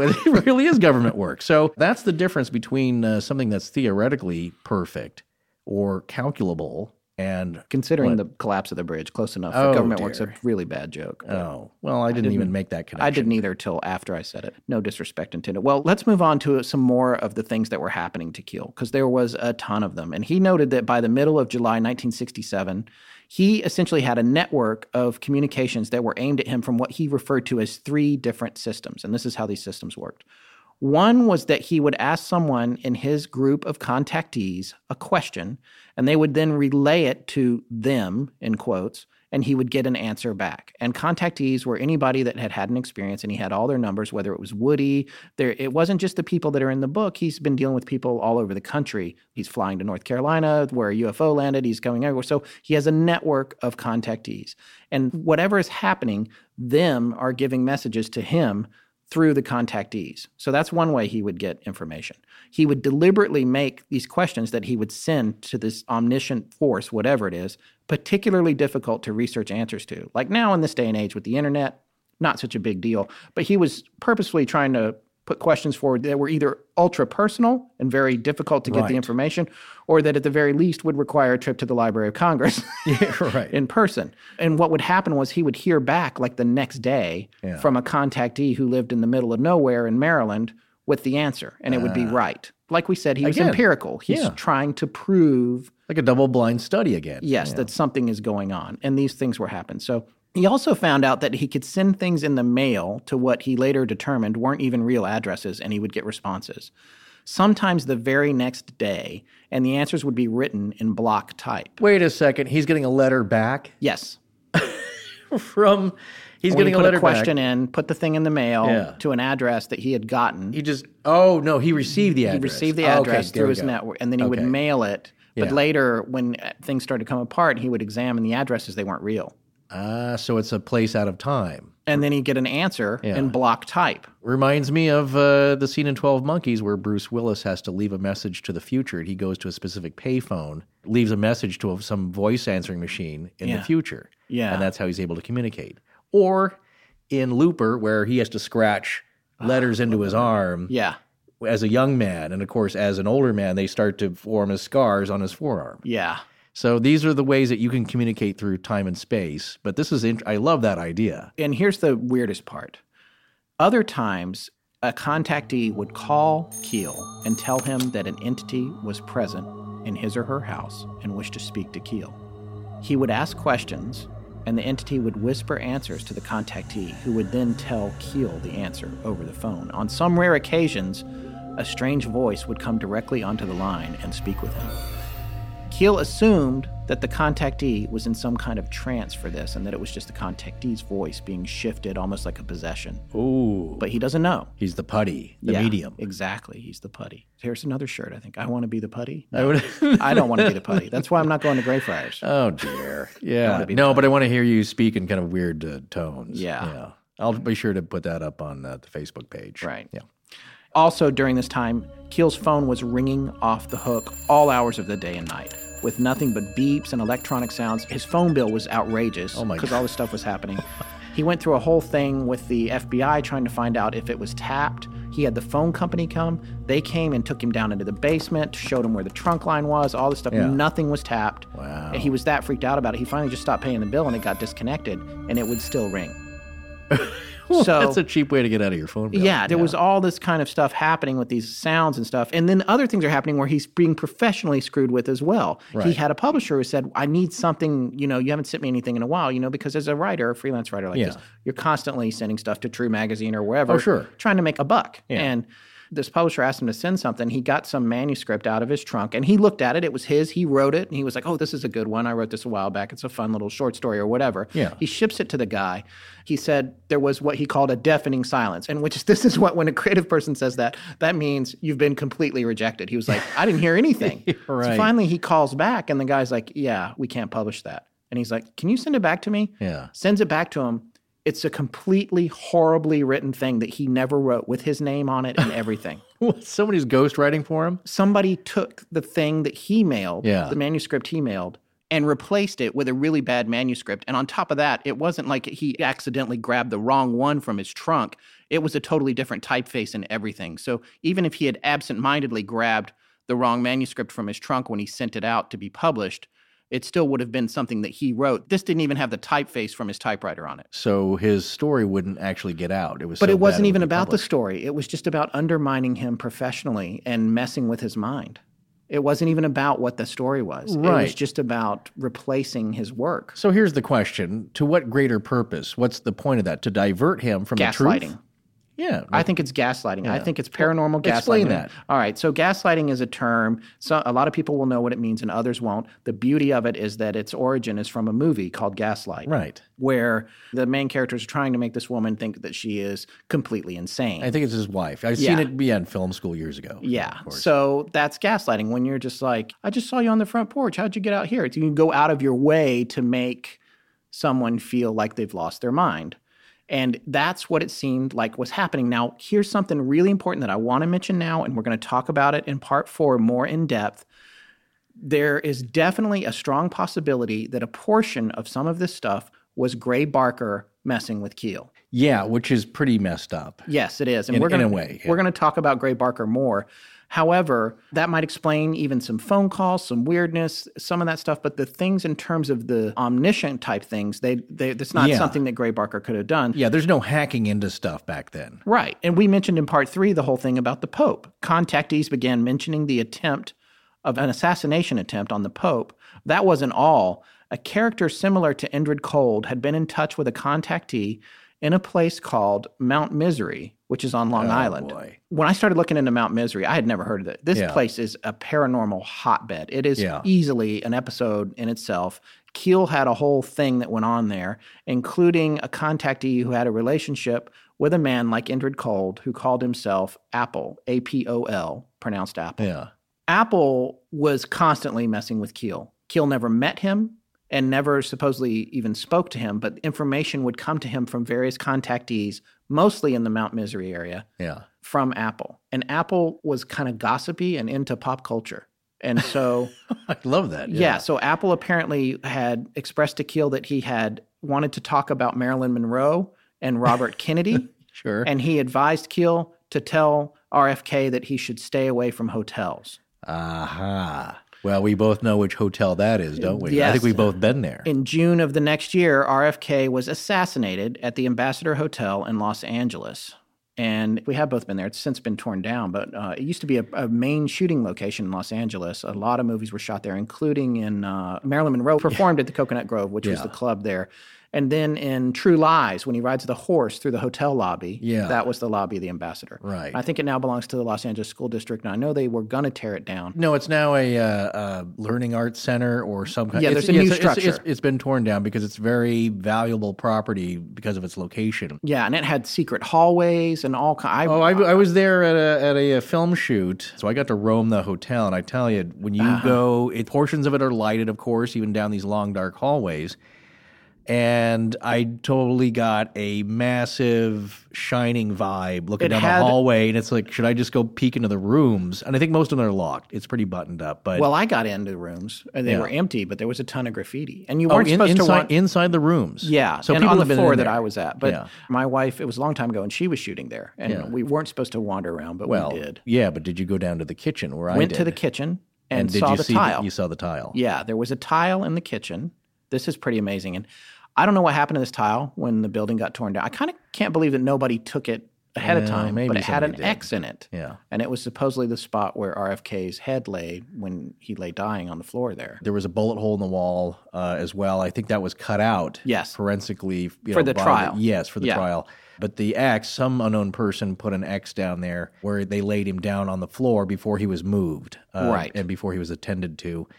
And if you want to get crazy, I'll uh, I'll tease this a little. There was a woman wearing a polka dot dress that put her hand on the shoulder of Sirhan Sirhan right before he. Yeah, we gotta. We're gonna have to do the the FK episodes. Oh yeah.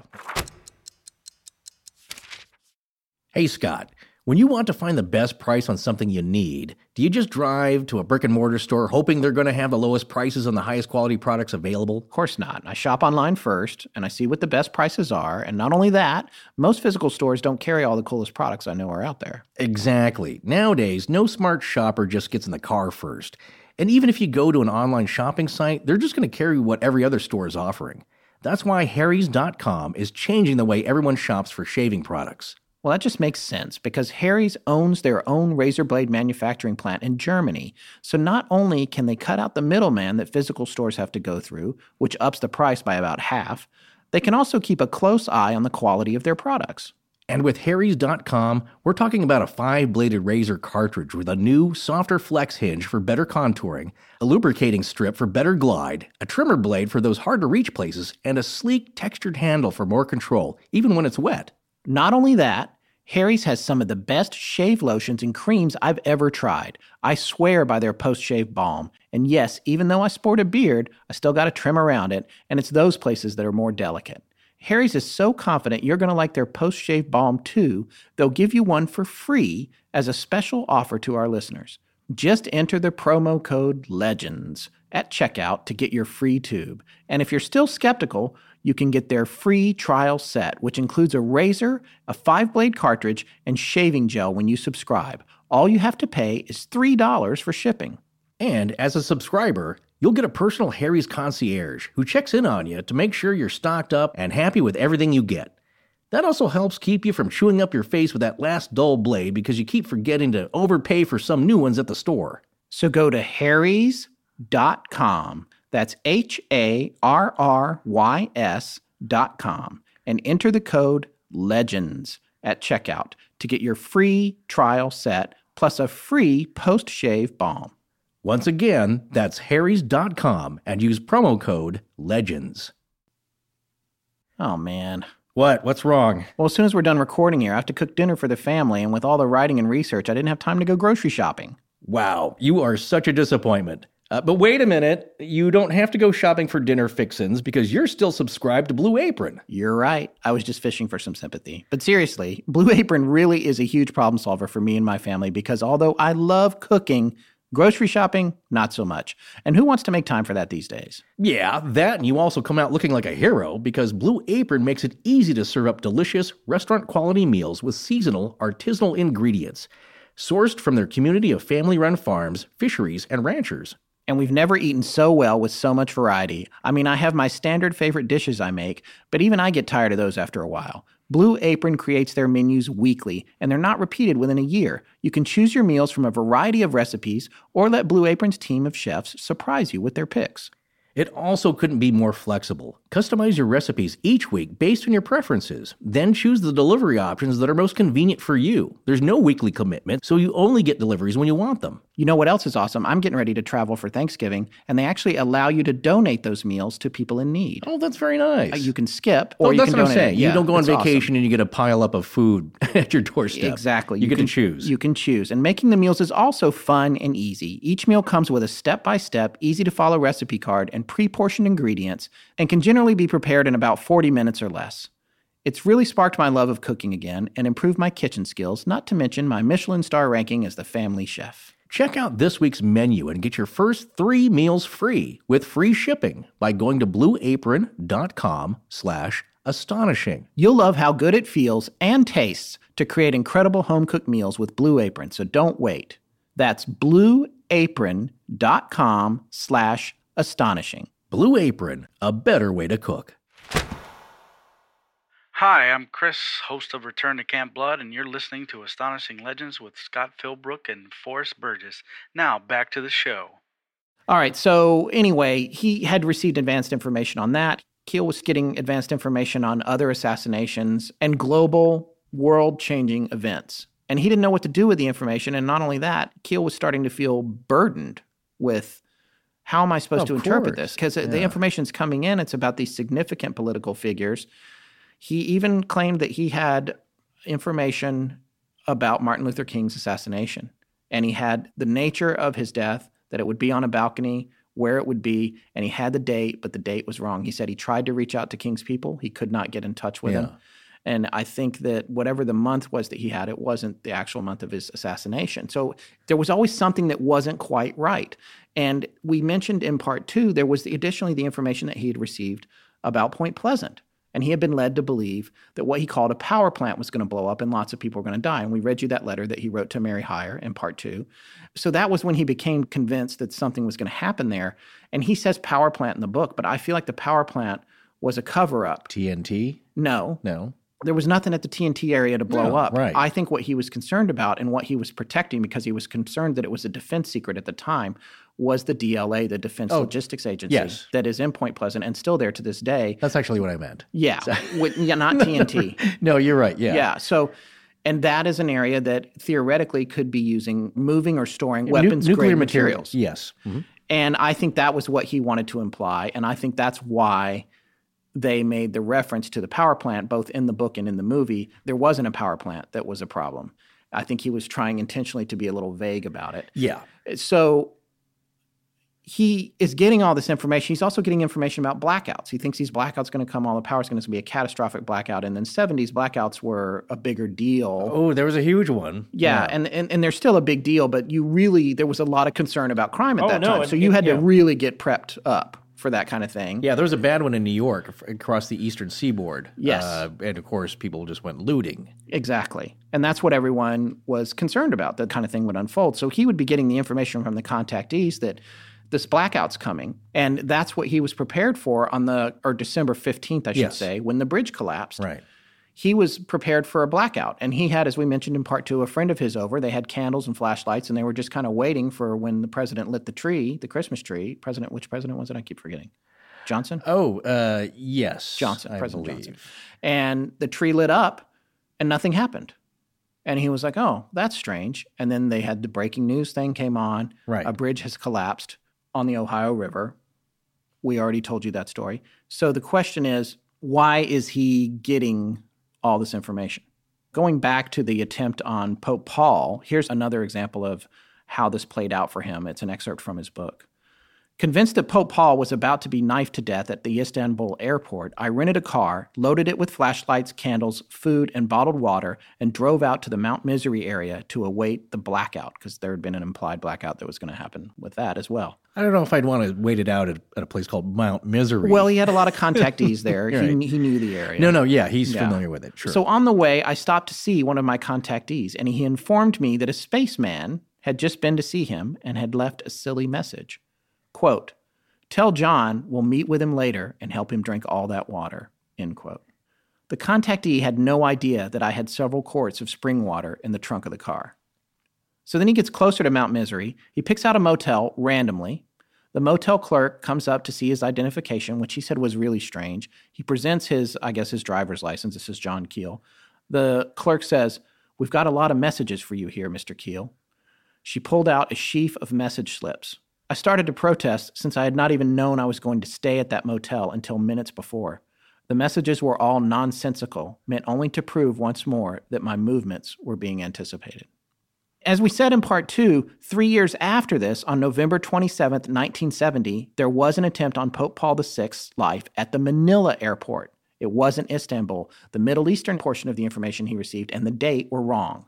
He knows that these things are critically important, but there's puzzle pieces that are missing. The date and the location isn't right. yeah. And so it's useless to him other than to just freak him out. But is that the point? Or is it something like, well, it's an alternate time stream, an alternate reality that uh, is fading in and out that nobody can seem to really get correct? Or is it just the trickster, prankster element Here's the other thing about it Mary Hyre, too, was having dreams about what was about to happen in Point Pleasant.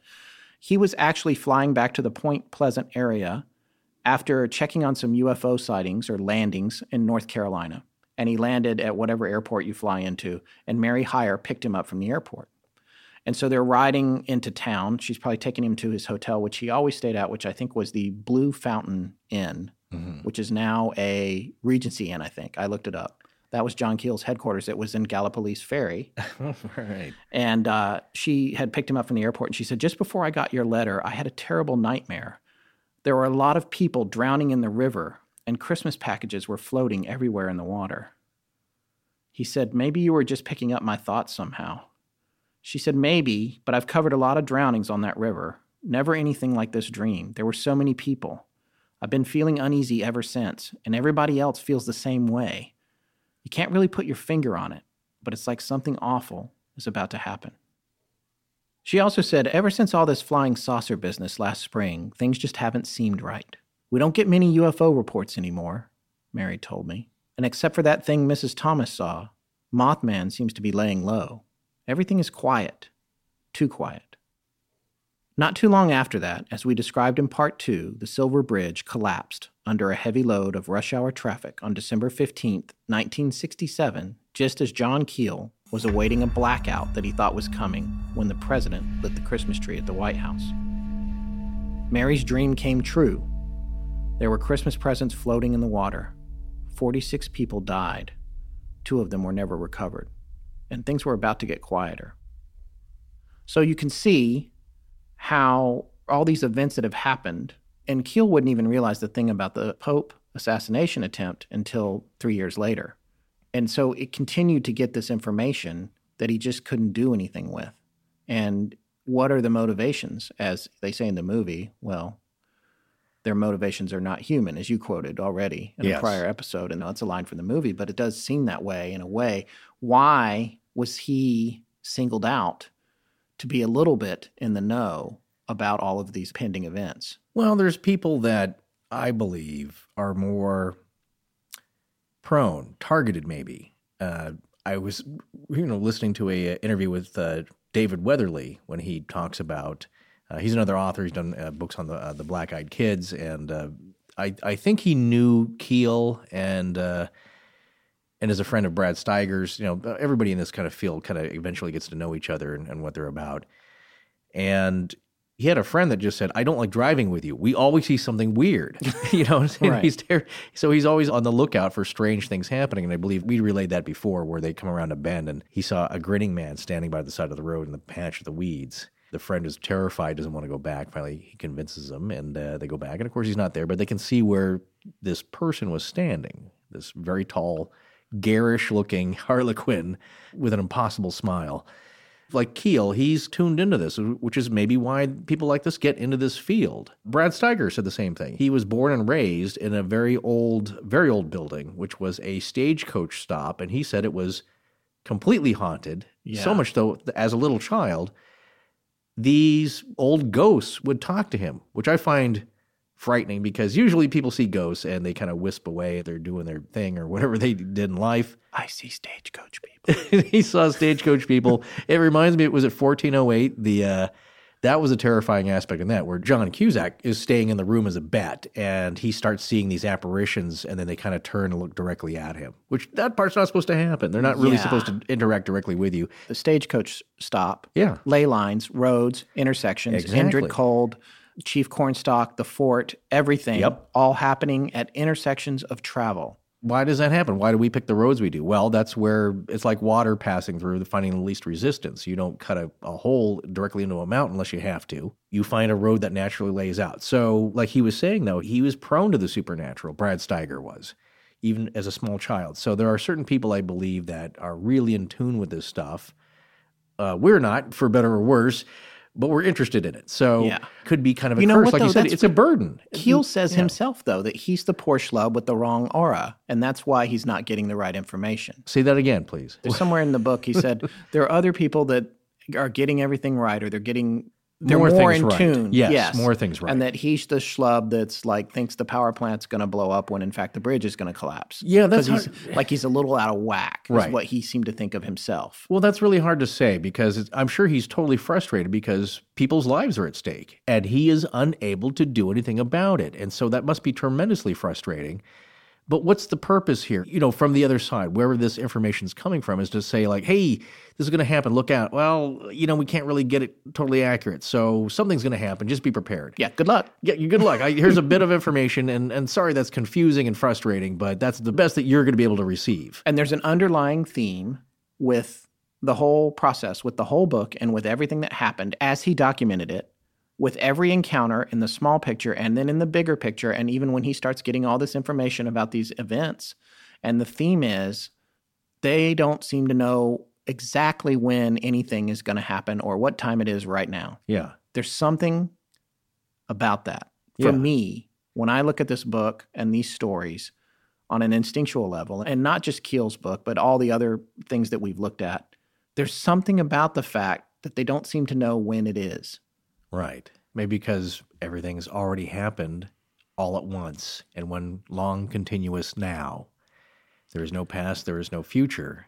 It's just now. I know that's a really hard concept to wrap your no, and that around. was a, Einstein had that theory, I believe, that everything was happening at once. There's many people in our in the uh, research corps that are a lot smarter and better educated than I am. But uh, while you look that up, I do want to say that we're about to wrap the show up. But before we do, we wanted to talk a little bit about the actual mechanical failure of the bridge and how that worked. From brainyquote.com.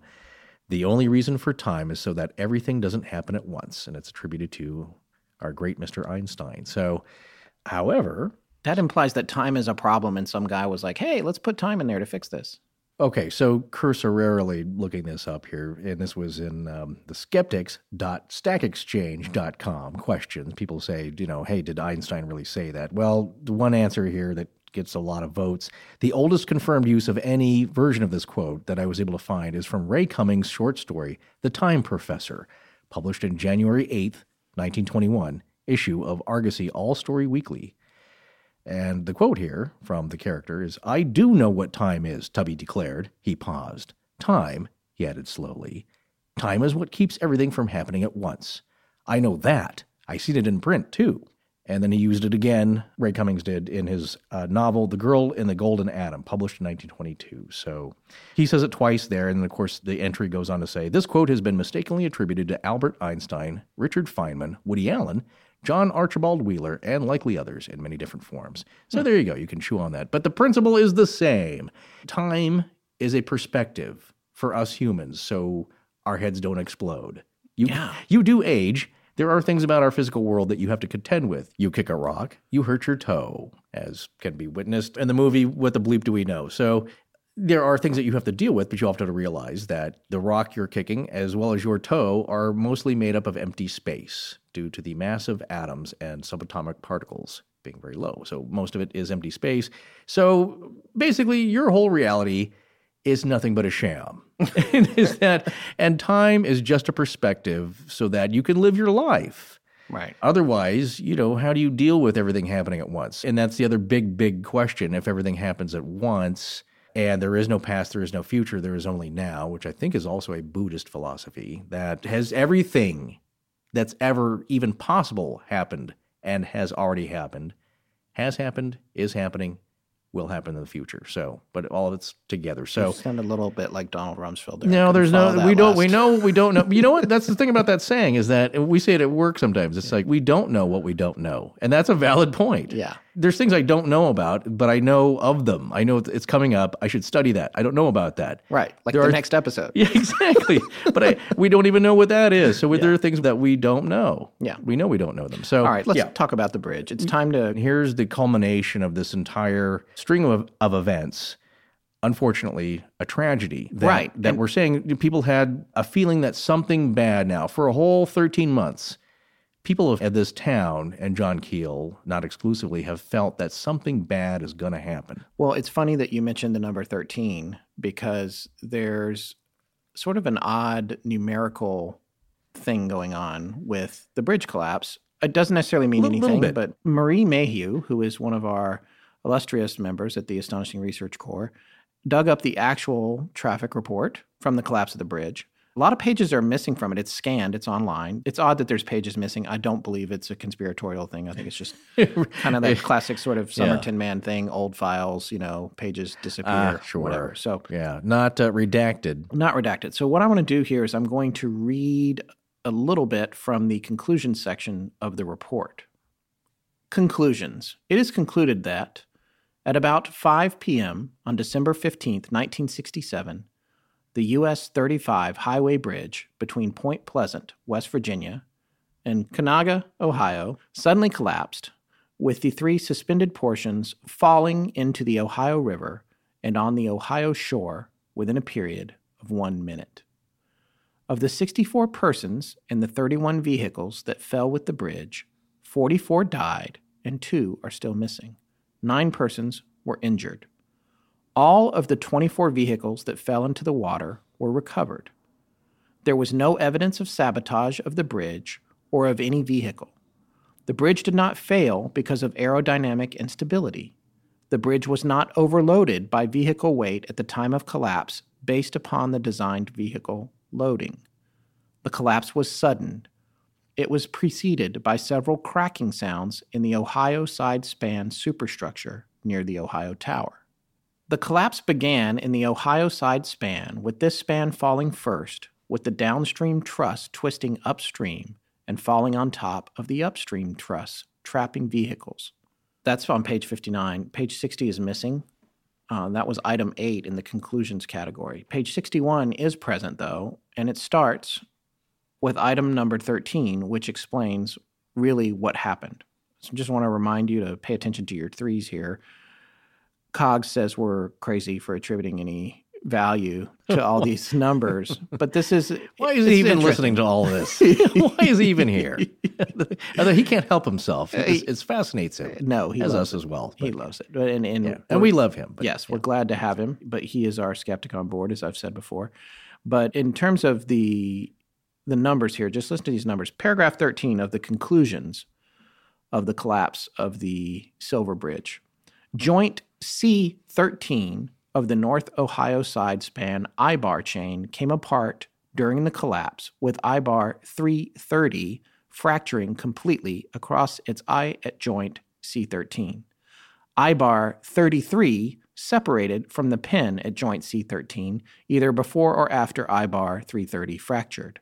The sequence of failure of joint C13N will be determined after completion of laboratory tests, further investigation, and analysis of all facts developed during the investigation.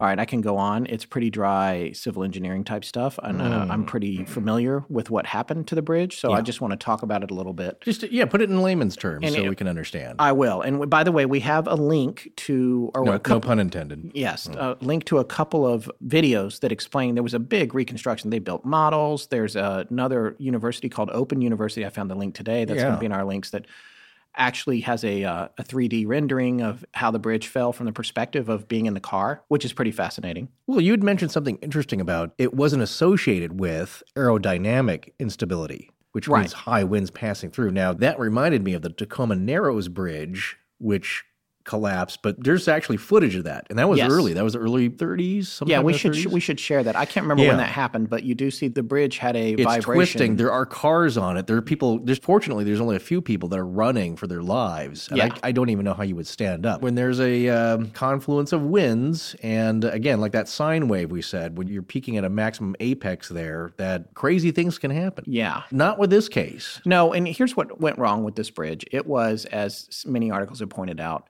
designed to fail. And there's a reason for that. It used for its suspension, the way a suspension bridge works is that the cables that go to the towers and back to anchors on the land support the road deck below. You're And holding it up. That's what you're holding it up. suspending. Yes. you're suspending it. And there's flexibility, which is good because bridges need it for wind and for the loads that come across. Now, the Yeah. bridge was built, I believe, in 1928. Yes. And when it was designed, the Model T or whatever weighed about 1,500 pounds, and trucks at most were 20,000 pounds, I think. Well, that And wasn't then- a new design either. That design, the I-bar design, had been around for 100 years about. Yeah, it had been around, and they reinforced the deck over the years because some people said, "Oh, there were too many cars. There were modern cars on it." It was actually supposed to last from 1928 till 2028.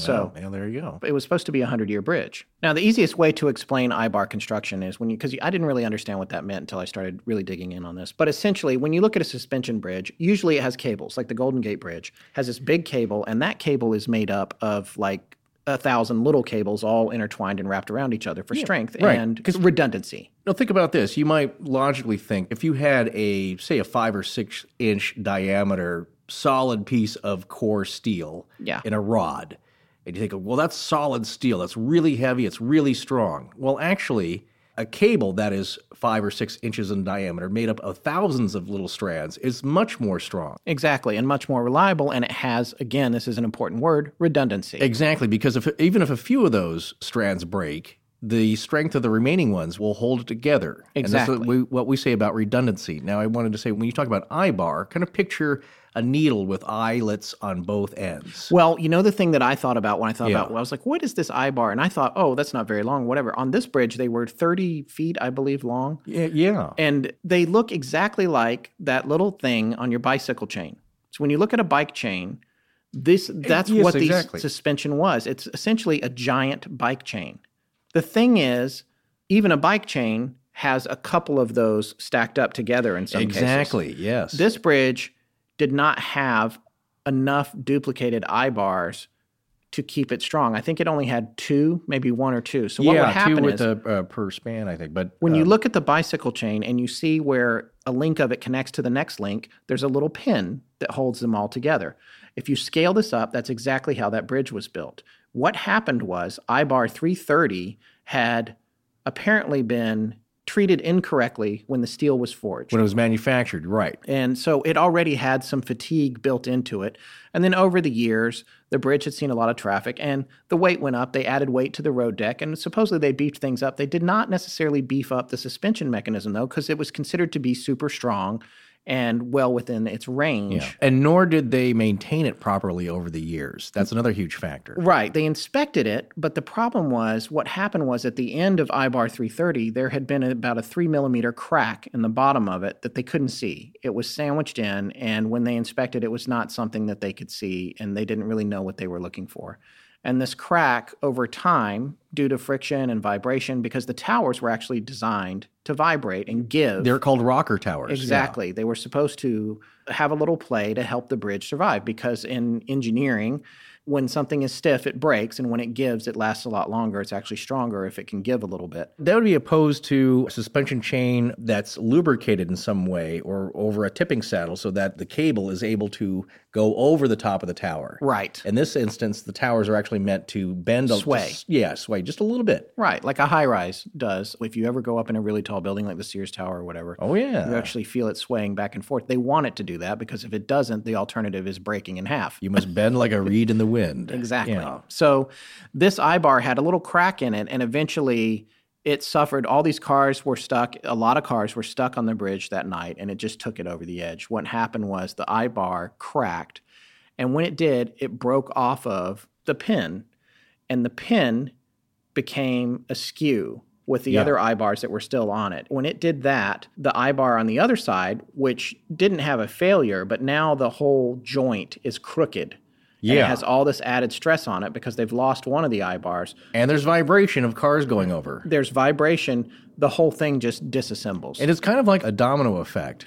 It's exactly what it is because it's the weakest link in the chain. And because there wasn't a lot of redundancy in the construction of the suspension mechanism, that failure was a fatal event. It was a non survivable scenario for the bridge. Yeah, because usually when they'll do an eye bar construction, I think there's four to six eye bars in tandem there in parallel so that that's what we talk about redundancy. If one Yeah. fails, you have a lot more backing that up. Right. You hear a noise, you clear the bridge, you inspect it and repair it. Yeah. That was not the case here. That was the thing, though, also with this 2.5 millimeter fissure, this crack, which is from fretting wear. So, implemented at the time of manufacture, And so, buried down in, deep in there, you can't really inspect for that. There was no way for them to do it at that time. In addition to that, it was near freezing temperatures that night, and the metal was exposed to a type of fatigue that made it more brittle because yes, of the cold temperatures. Because of the cold. And that's another horrible thing, I thought. People going into the water. That water Yeah. was freezing Yeah. cold, and the sun was setting.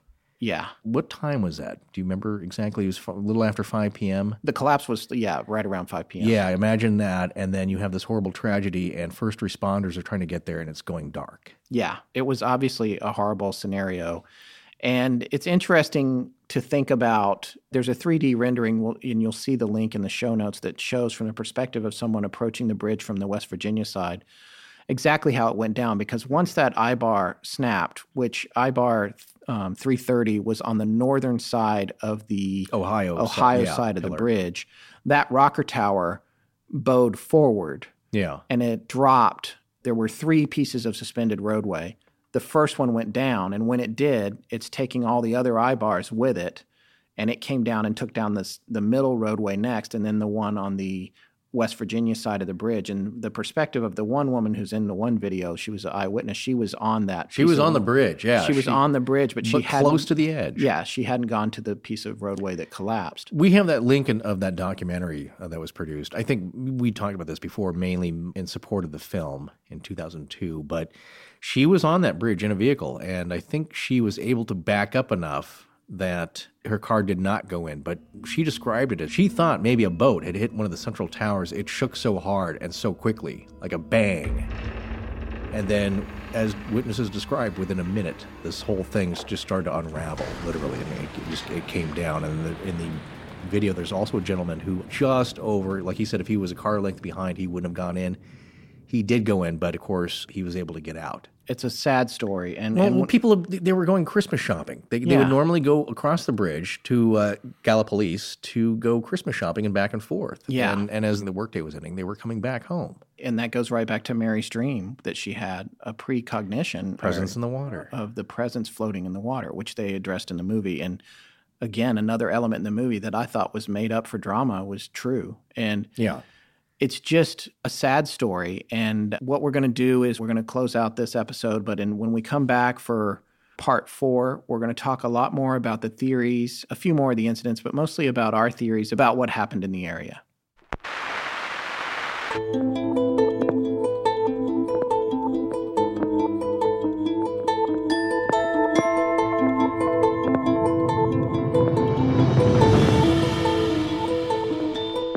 That's going to wrap it up for tonight.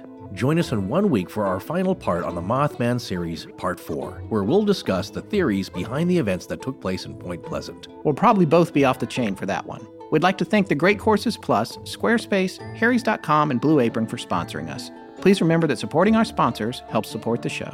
Hi, I'm Adam McCutcheon. I'm Jess Corbin. Hi, I'm Chris Saunders, and I give Permission to Astonishing Legends to use my voice however cameras. they see fit, Galaxy-wide, galaxy-wide, in perpetuity. Our show is edited by Sarah Voorhees, and the theme is by Judson Crane. Sound design is by Ryan McCullough. Special thanks to the ARC and its lead researcher, Tess Feifel. But most importantly, we want to thank our listeners. You can find us online at astonishinglegends.com, as well as Facebook, Patreon, Twitter, Tumblr, Google, and Instagram. Copyright Scott Philbrook. And Forrest Burgess. Good night.